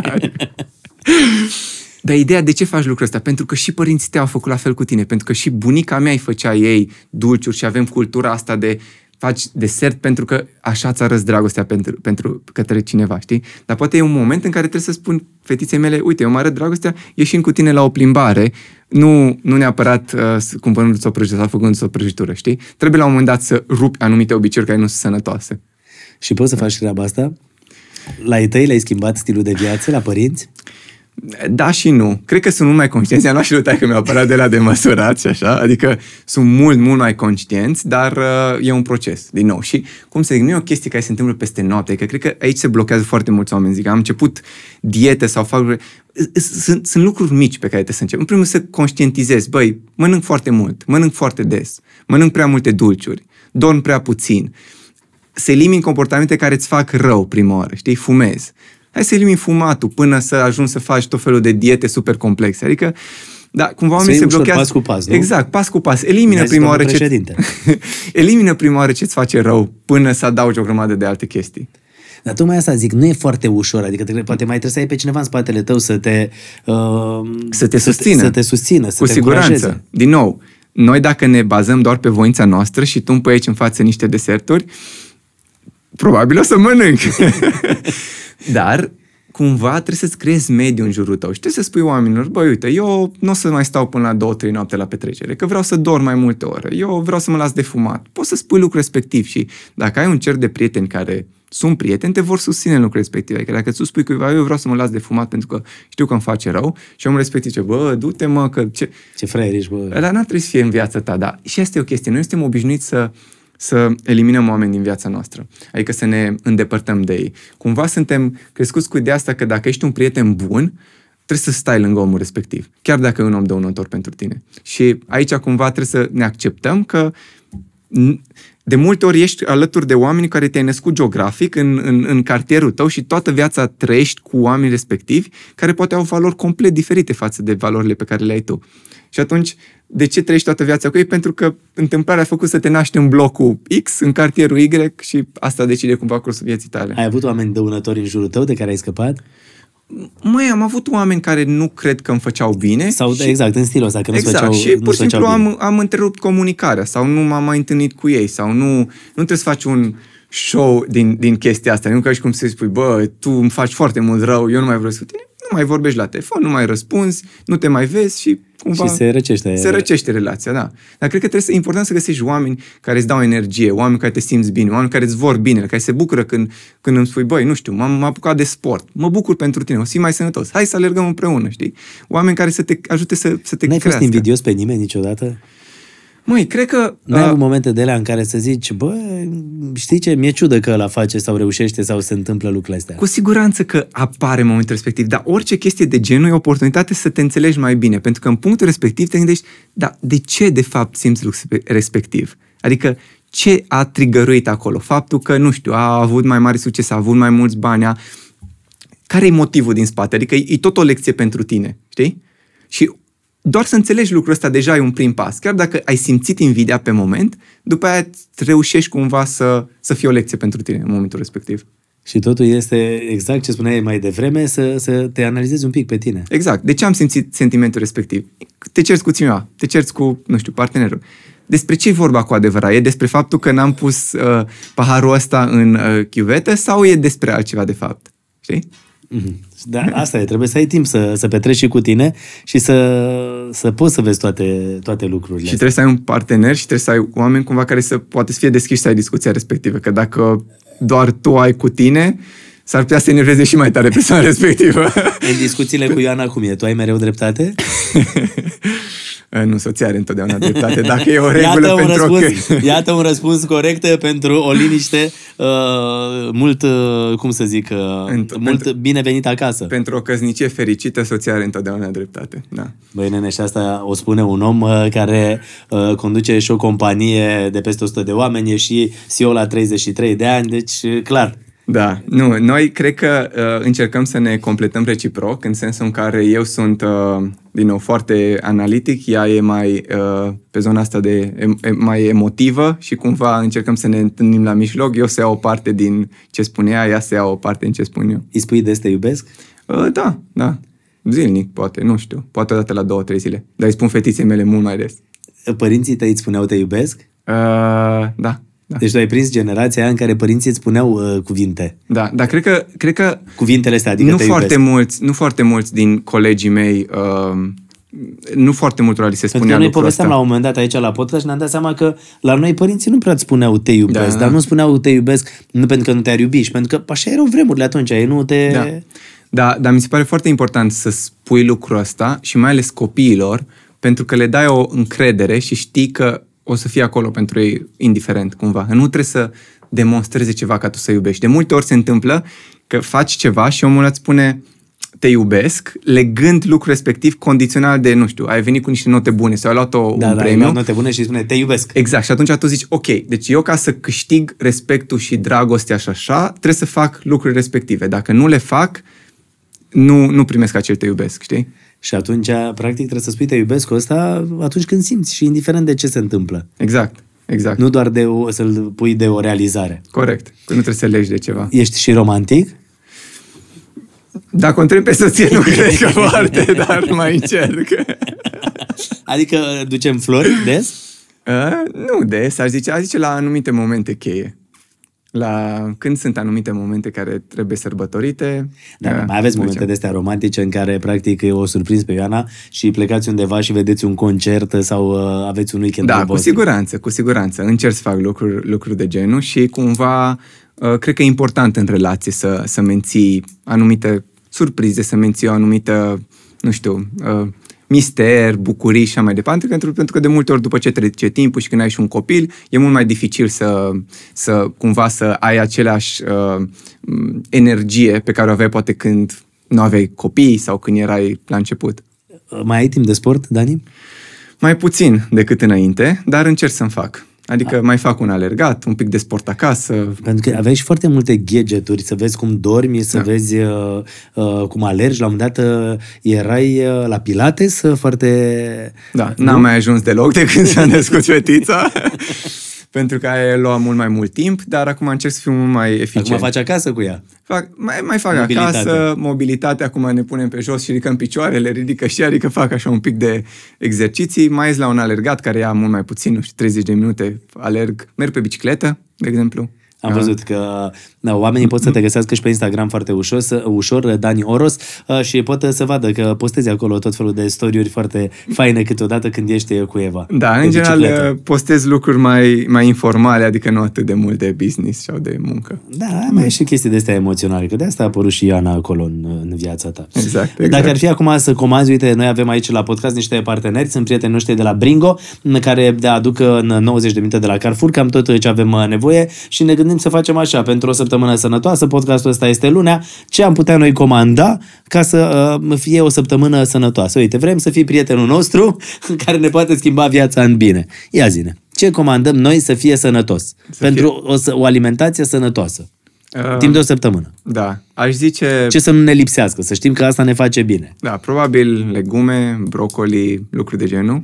Ok. Uh, m, dacă, Bagă ciucă brocoli, Gata? uh, da, brocoli, uh, somon da, sau dacă vreți să mâncați carne cât mai ușoară, uh, ouă, uh, nu știu, ciuperci, deși mie nu-mi plac, da. dar uh, cred că în general cât mai puține, cât mai puțin carbohidrați. Dacă ar fi să fac așa o...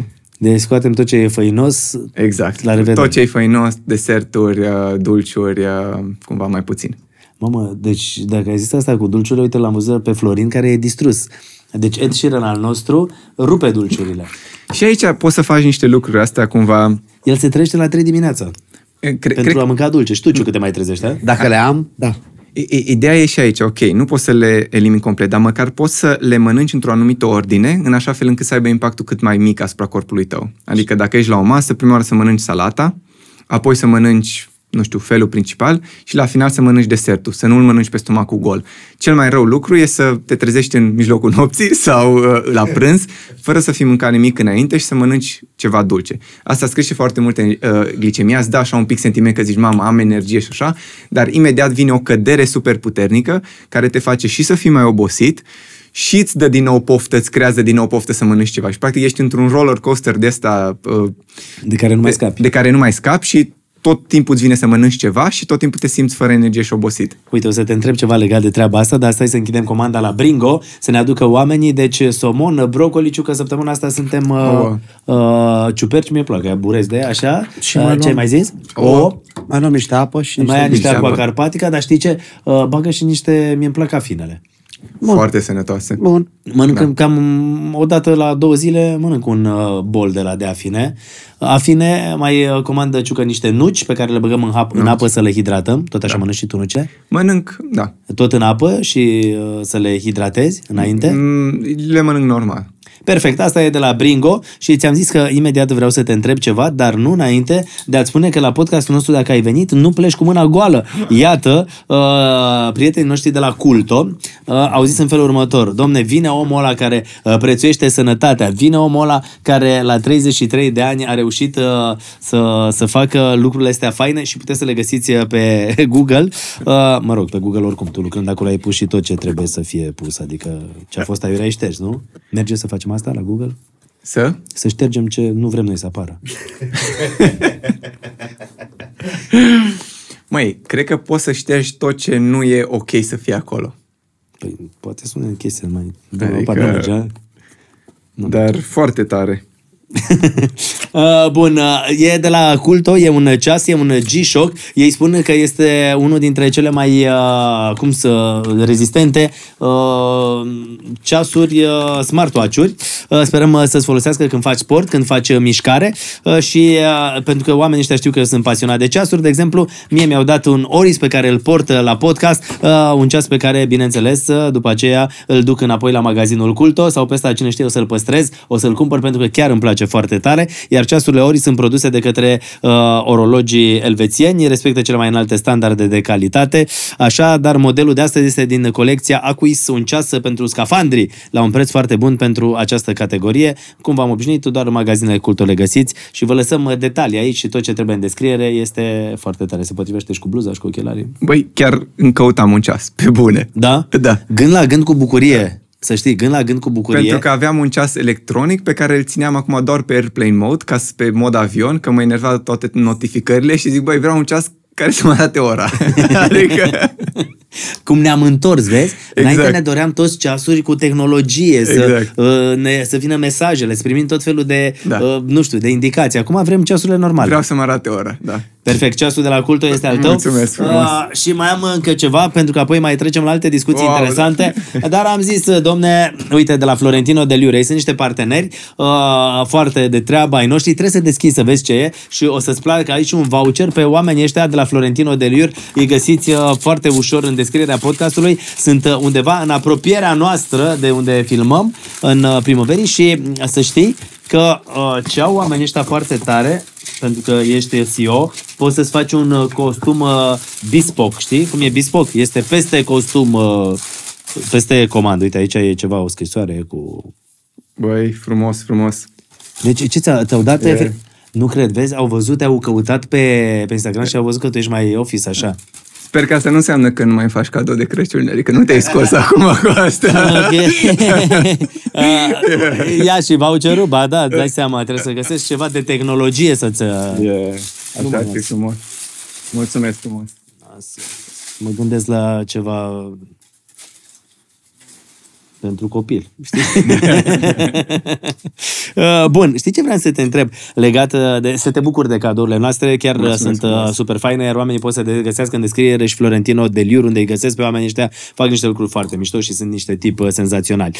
Uh, Vreau să te întreb înainte de a comanda la Bringo, spuneam că tu spuneai, domne, trebuie să mănânci salata înainte, după aia felul principal și după aia desertul. Băi, nene, e plin de nutriționiști, e plin de oameni care fac tot felul de diete, e, fin de, e plin de tot felul de specialiști pe care să-i crezi.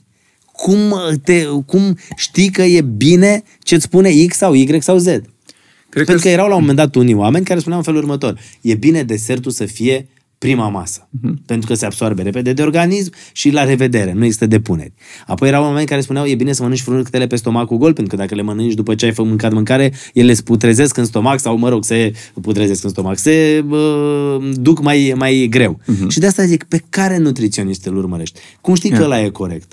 Cred că sunt două principii după care mă uit aici. Unu, dacă ai dispozitive și tehnologie să poți să măsori impactul, cum e acel Senzor. device pentru gl- glicemie. Cum Ăla se îți arată numește ăla? clar dacă... Uite, să-l punem în descriere și nu-i scump, asta aș vrea să le spunem oamenilor, că de Nu, multe nu ori mai știu oamenii cât se costă. gândesc, domne, dar device-urile astea sunt scumpe. Toată lumea... Dar nici nu trebuie să ți le iei, adică să vezi la alții cumva ce, ce impact au. Și cumva asta vreau să zic că dacă tehnologia îți spune că, băi, dacă tu mănânci lucrul respectiv, îți crește glicemia de îți explodează, poate ar trebui să iei în considerare. Adică, odată eu mă uit după principiul ăsta. Poți să măsori lucrul respectiv, adică o abordare legată de date. Poți să te uiți pe date, asta e numărul unu. Și doi, sunt foarte multe diete și așa mai departe. Mă, mă gândesc așa, ce fă, cum, am, nu, cum ne-am dezvoltat noi ca oameni. Adică ce făceau strămoșii noștri acum 1000-2000 de ani, 3000 să se dezvolte. Aveau acces la ta mâncare? Nu. Mâncau de 5 ori pe zi? Nu. Uh, mâncau 3000 de calorii într-o zi? Nu. Și atunci e clar că noi, corpul nostru, nu a evoluat să poată să proceseze atât de multă mâncare. Deci, cumva, indiferent ce mănânci uh, pentru început, poate e mai bine să nu mănânci atât de mult. Și după aia să optimizezi ce mănânci în calorile care ți-au rămas. Pentru că ce se întâmplă acum este intoxicație alimentară. Adică înainte tăiai un porc sau o găină, mâncai o săptămână la țară de la dintr-o găină. Acum te duci și te întreabă direct, ai meniu, ce vrei? Un puișor de la direct. Tot Niciodată vrei... în istoria noastră, în toată istoria omenirii, nu am avut acces la atât de multă mâncare. Și atunci nu putem Unii. să gestionăm... Că asta mi se pare nedrept. La un moment dat îți rămâne atât de multă mâncare e, și o arunci și te gândești că alții în altă parte a lumii, săraci de ei, n-au nici măcar după ce să bea apă.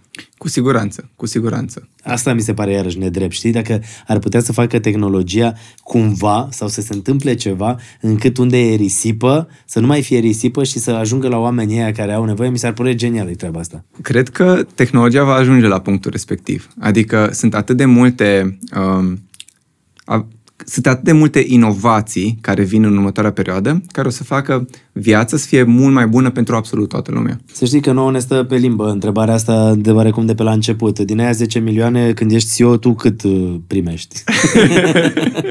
de ce înseamnă o rundă de investiții? Adică tu ai zis, domnule, ăsta este un startup și ai spus, domnule, am ridicat o rundă de investiții. Că ne gândim că poate și noi cu podcastul ăsta suntem startup și poate am putea ridica greu niște runde de investiții, a? Ideea e că în momentul respectiv investitorii vin și cumpără o parte din compania ta cu cei 10 milioane pe care tu trebuie să-i folosești ca să crești compania de, hai să zicem, 100 de ori în următorii 5-6 ani. Adică e și o presiune pe tine.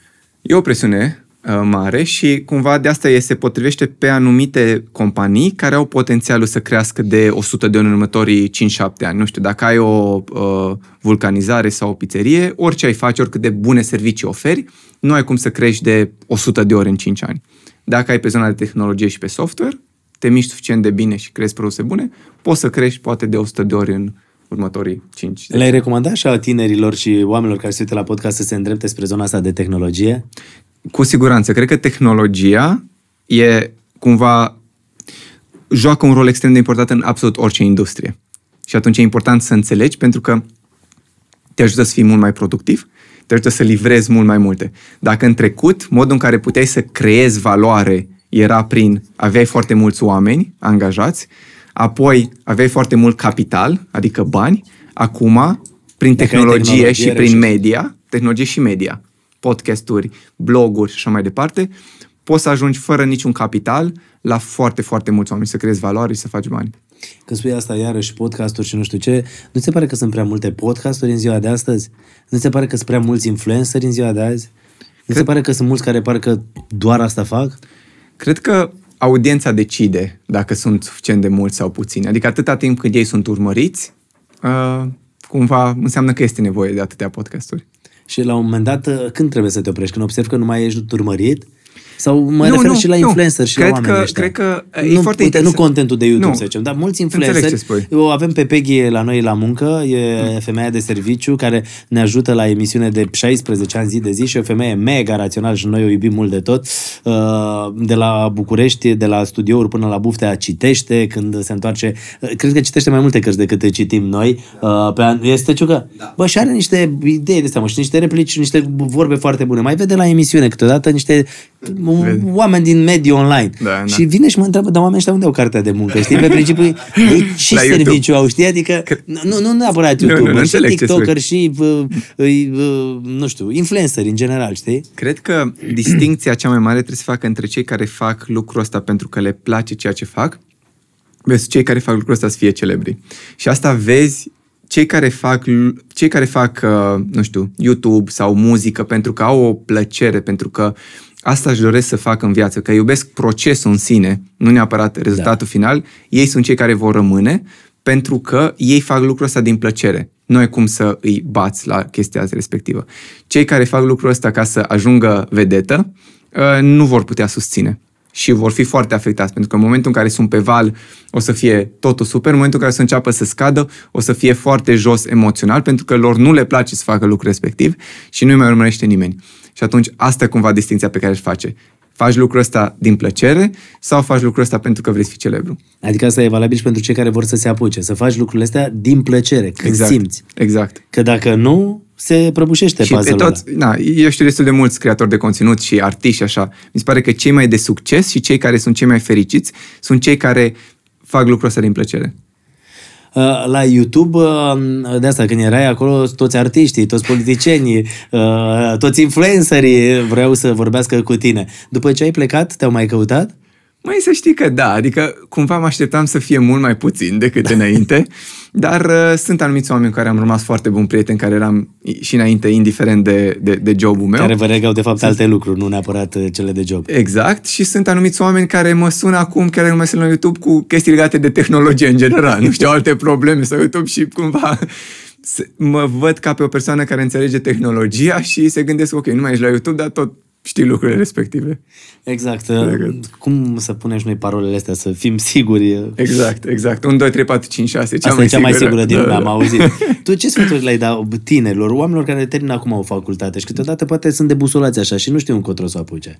Cred că e foarte important. Pentru că, și spun sfaturile astea pentru că ești, uh, uite, avem de la Aqua Carpatica, te rugăm, putem să trecem la sticla cu numărul 2, pentru că 2 litri de apă pe zi e recomandat. 2? Cât, da, cred că e bine să fii hidratat în general. Bun, uite, vezi, răspuns bun. Uh, și t- sunt oameni care te urmăresc și zic, băi, omul ăsta a reușit, a făcut uh, ceva și chestia asta se vede. Și uite, a plecat de la uh, Bihor, uh, dintr-o familie normală, dintr-un orășel de 20.000 de oameni și a reușit să te descurce pe propriile lui picioare, pentru că nu te-a ajutat nici mama care lucra la asigurări, nici tata de la gaze și petrol, știi? Și te-ai descurcat singur. Adică, care a fost, uh, nu știu, drumul tău sau parcursul tău l-am văzut. Dar care a fost uh, chestia care te-a făcut să reușești chestia asta? Ce sfat le-ai dat tu oamenilor din toată chestia asta pe care ai uh, trăit-o? A, aș sublinia o chestie. Cred că, uh, cred că m-a ajutat mai mult, chiar dacă nu uh, financiar, dar totuși am avut posibilitatea să am o școală, să mă duc la facultate și știu că mulți oameni nu sunt în postura respectivă. Deci cumva asta a fost un, un privilegiu din perspectiva asta, chiar dacă okay. nu mi-au lăsat ceva moșteniri. Dar uh, cred că uh, de multe ori e pentru mulți e o scuză, în sensul în care uh, zic că, Nu băi... au părinții posibilități. Exact. Și atunci ce trebuie să faci e să te folosești de toate resursele astea pe care, de, care, de care ziceam, care sunt gratuite. Majoritatea sunt gratuite. Să încerci să depășești condiția, să te educi. Și să încerci să faci cât mai multe lucruri, mai ales în liceu și în facultate, când poate nu ai atât de multe obligații, să vezi ce îți place și la ce ești bun să testezi foarte multe lucruri. Îți place să faci programare, îți place să scrii cărți, să scrii, faci social media, îți place să editezi, să faci din toate lucrurile respective, să vezi care îți dau energie. Și cumva să găsești intersecția asta dintre ce îți place să faci, la ce ești bun, uh, mm-hmm. la ce ești bun și pentru ce ești plătit de către societate. Cumva intersecția celor trei, mi se pare că asta trebuie să începi să descoperi și cu cât încep de mai devreme, cu atât cumva șanse mai mari să descoperi lucrurile respective înainte să intri în, în, în cercul vicios în care ți-ai găsit un job din care nu mai poți să ieși și apoi Dar totul pleacă ai de alte a face obligații lucruri și a- care îți plac. Exact. Uh, și a descoperi, de fapt, că sunt atât de multe lucruri pe care poți să le faci, încât trebuie să, trebuie să descoperi, trebuie să încerci lucruri. Și trebuie să profiți de perioada asta când ești tânăr, că ai această libertate de explorare, că nu ai copil, că nu trebuie să susții o familie, că nu ai obligația să ai jobul respectiv. Desigur, din nou, toată lumea zice că da, dar sunt excepții de X și de... tot timpul sunt excepții. Dar e o chestie mult legată de, de, de, de mindset, aș zice. Adică contează foarte mult cum îți gestionezi timpul ăsta, pentru că trece foarte repede, nu ți se pare? Foarte. Dar asta trece și foarte repede pentru că suntem destul de puțin prezenți în, în, în, în, în, în momentul ăsta. Când ești prezent, timpul trece mult mai greu.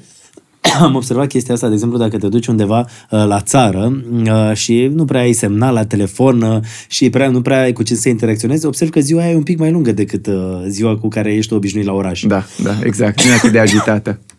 În ce investești, Dani?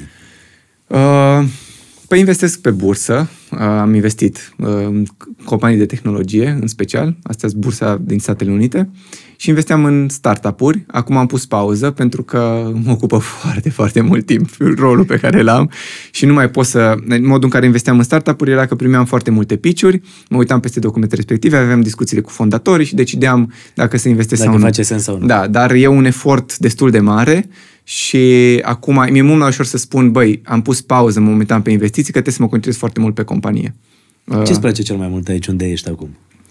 Uh, că în fiecare zi e o provocare nouă și că practic poți să crești o companie la nivel global din România cu un număr mic de oameni care să facă o diferență la nivel global. E o provocare foarte mare. Asta te motivează? Asta mă motivează și, sincer, ce mă motivează mai mult e învățat, învățarea. Adică eu în fiecare zi învăț lucruri noi despre mine, despre cum să managez oameni mai bine, despre produse și dacă îți place să înveți, genul ăsta de job e ca un joc care nu se termină niciodată. Adică în, de fiecare dată e un nivel pe care deblochezi un nivel mai sus. Că mai juca Mario și îți place să joci Mario și când termini un anumit nivel, treci la următorul nivel, treci la următorul nivel și chestia asta nu se oprește niciodată. Adică pentru tine uh, jobul ăsta este fix ca și cum ai încercat să depășești uh, încă un nivel, încă un nivel Exact. și peste 5 ani unde o să fii? Uh, măi, peste 5 ani sper să Asta ne rămâne listăm... înregistrat pe YouTube. sper să ne listăm la bursă în Statele Unite, asta ar fi obiectivul. și asta înseamnă că o să te muți din țară? Uh, nu neapărat, depinde. Probabil va- voi călători mult mai mult și în străinătate, dar uh, nu e obligatoriu. Ai hobby-uri? Uh, da, da, aș putea spune. Sport, în general, cât pot să fac. Cititul, aș zice. Uh, în rest, uh, Să nu, mergi la pescuit? uh, Să... nu am ceva așa nume, știi, ca să spun, băi, asta, asta e chestia mea cumva, să, să-mi placă foarte, foarte mult, să zic că fac asta în fiecare zi. Nu prea am timp. Vezi? Timp, până la urmă. Da, Asta, da. asta cu timpul, da? Dar eu mă uit mai mult la timp din perspectiva energiei. Adică îmi dă energie chestia respective sau nu? După o zi de muncă mă simt mai plin de energie sau mai puțin plin de energie?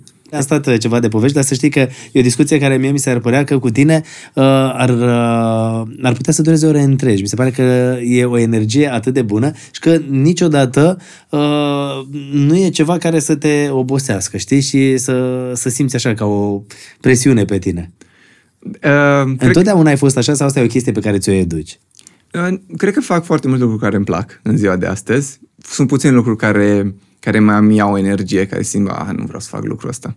Uh, Și astea sunt în general chestii legate de, nu știu, contracte, administrativ, lucruri de genul și, din fericire, am în echipă oameni cărora le place să facă lucrul respectiv și atunci elimin din ce în ce mai multe activități care nu fac plăcere. Pentru că ei sunt fericiți că fac ceea ce le place și tu ești fericit că Exact. nu trebuie să mai faci ceea ce nu-ți place. Cred că există oameni care le face plăcere să facă contabilitate, altora care nu le place să se uite peste numele respective și cumva trebuie să găsești oameni în echipă cu care să fii complementar.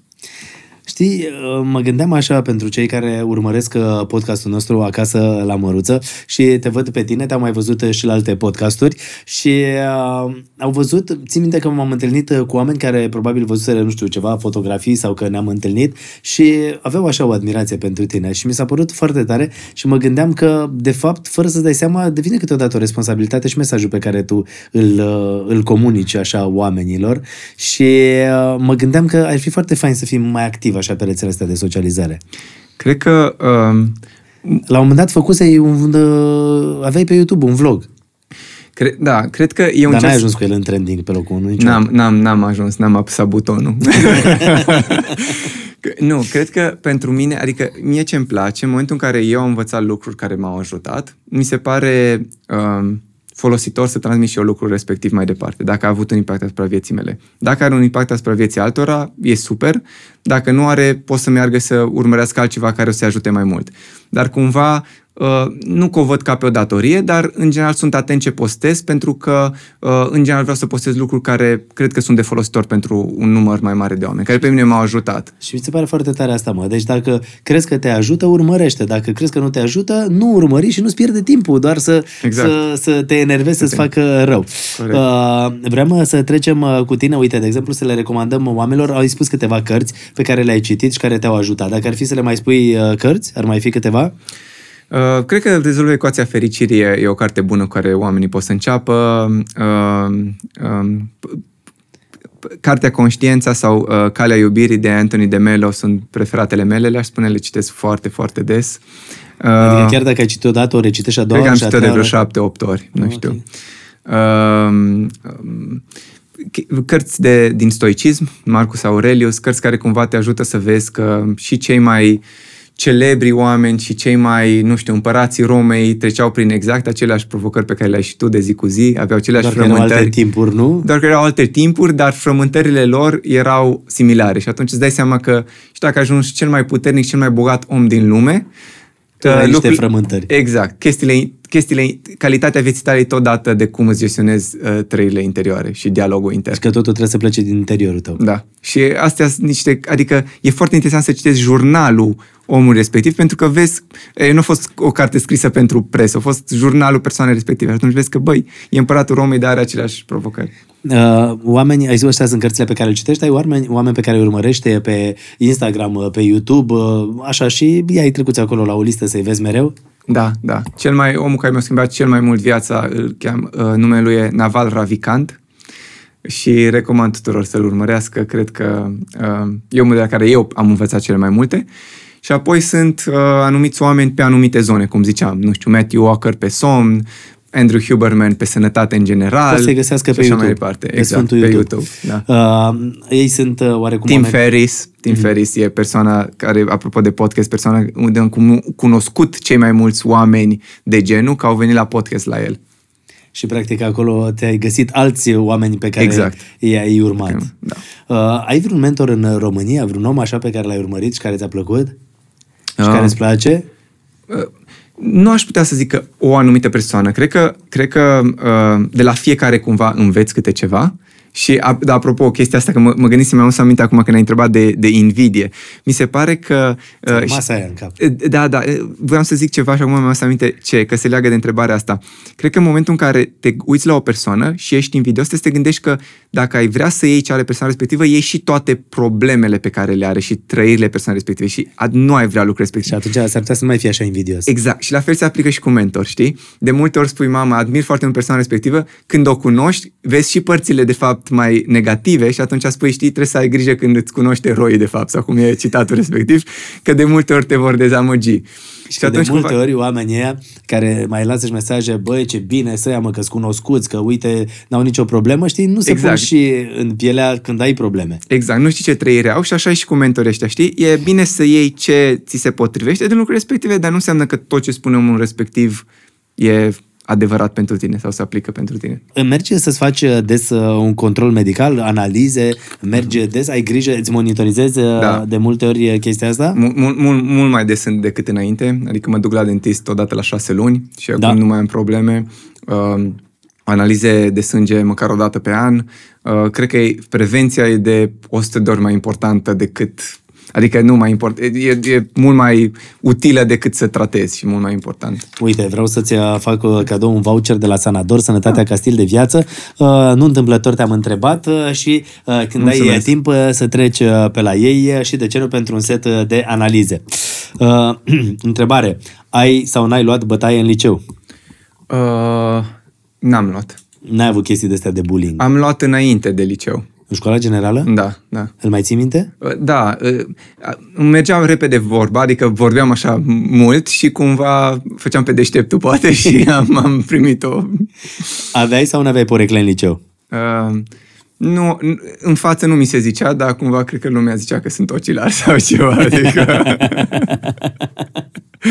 Deși chiar nu eram, sincer, dar na, mă asum, asta e. Uh, asta, bineînțeles, că nu are legătură cu ultima perioadă. Ai, n-ai suferit din dragoste. Cred că toți am suferit din dragoste. Atunci ai, n-ai plâns după o fată. Uh, am plâns, am plâns. Da? Da. Dar cred că dacă aș gândi cum gândesc acum și dacă am și internalizat o mare parte din lecție din ultimii ani, nu cred că aș mai fi plâns. Asta se întâmpla la liceu? Da, da, da. Ai impresia Deci, întotdeauna atunci când se rupe o relație la liceu că e sfârșitul lumii. În general, crezi cumva că fericirea ta depinde de persoana X sau că nu o să mai existe nimic altceva după și cu toții ne demonstrăm că de fapt există. Până acum a existat vreun moment în care poți să spui, bă, am, n-am avut cea mai mare beție din viața mea? Am avut, da.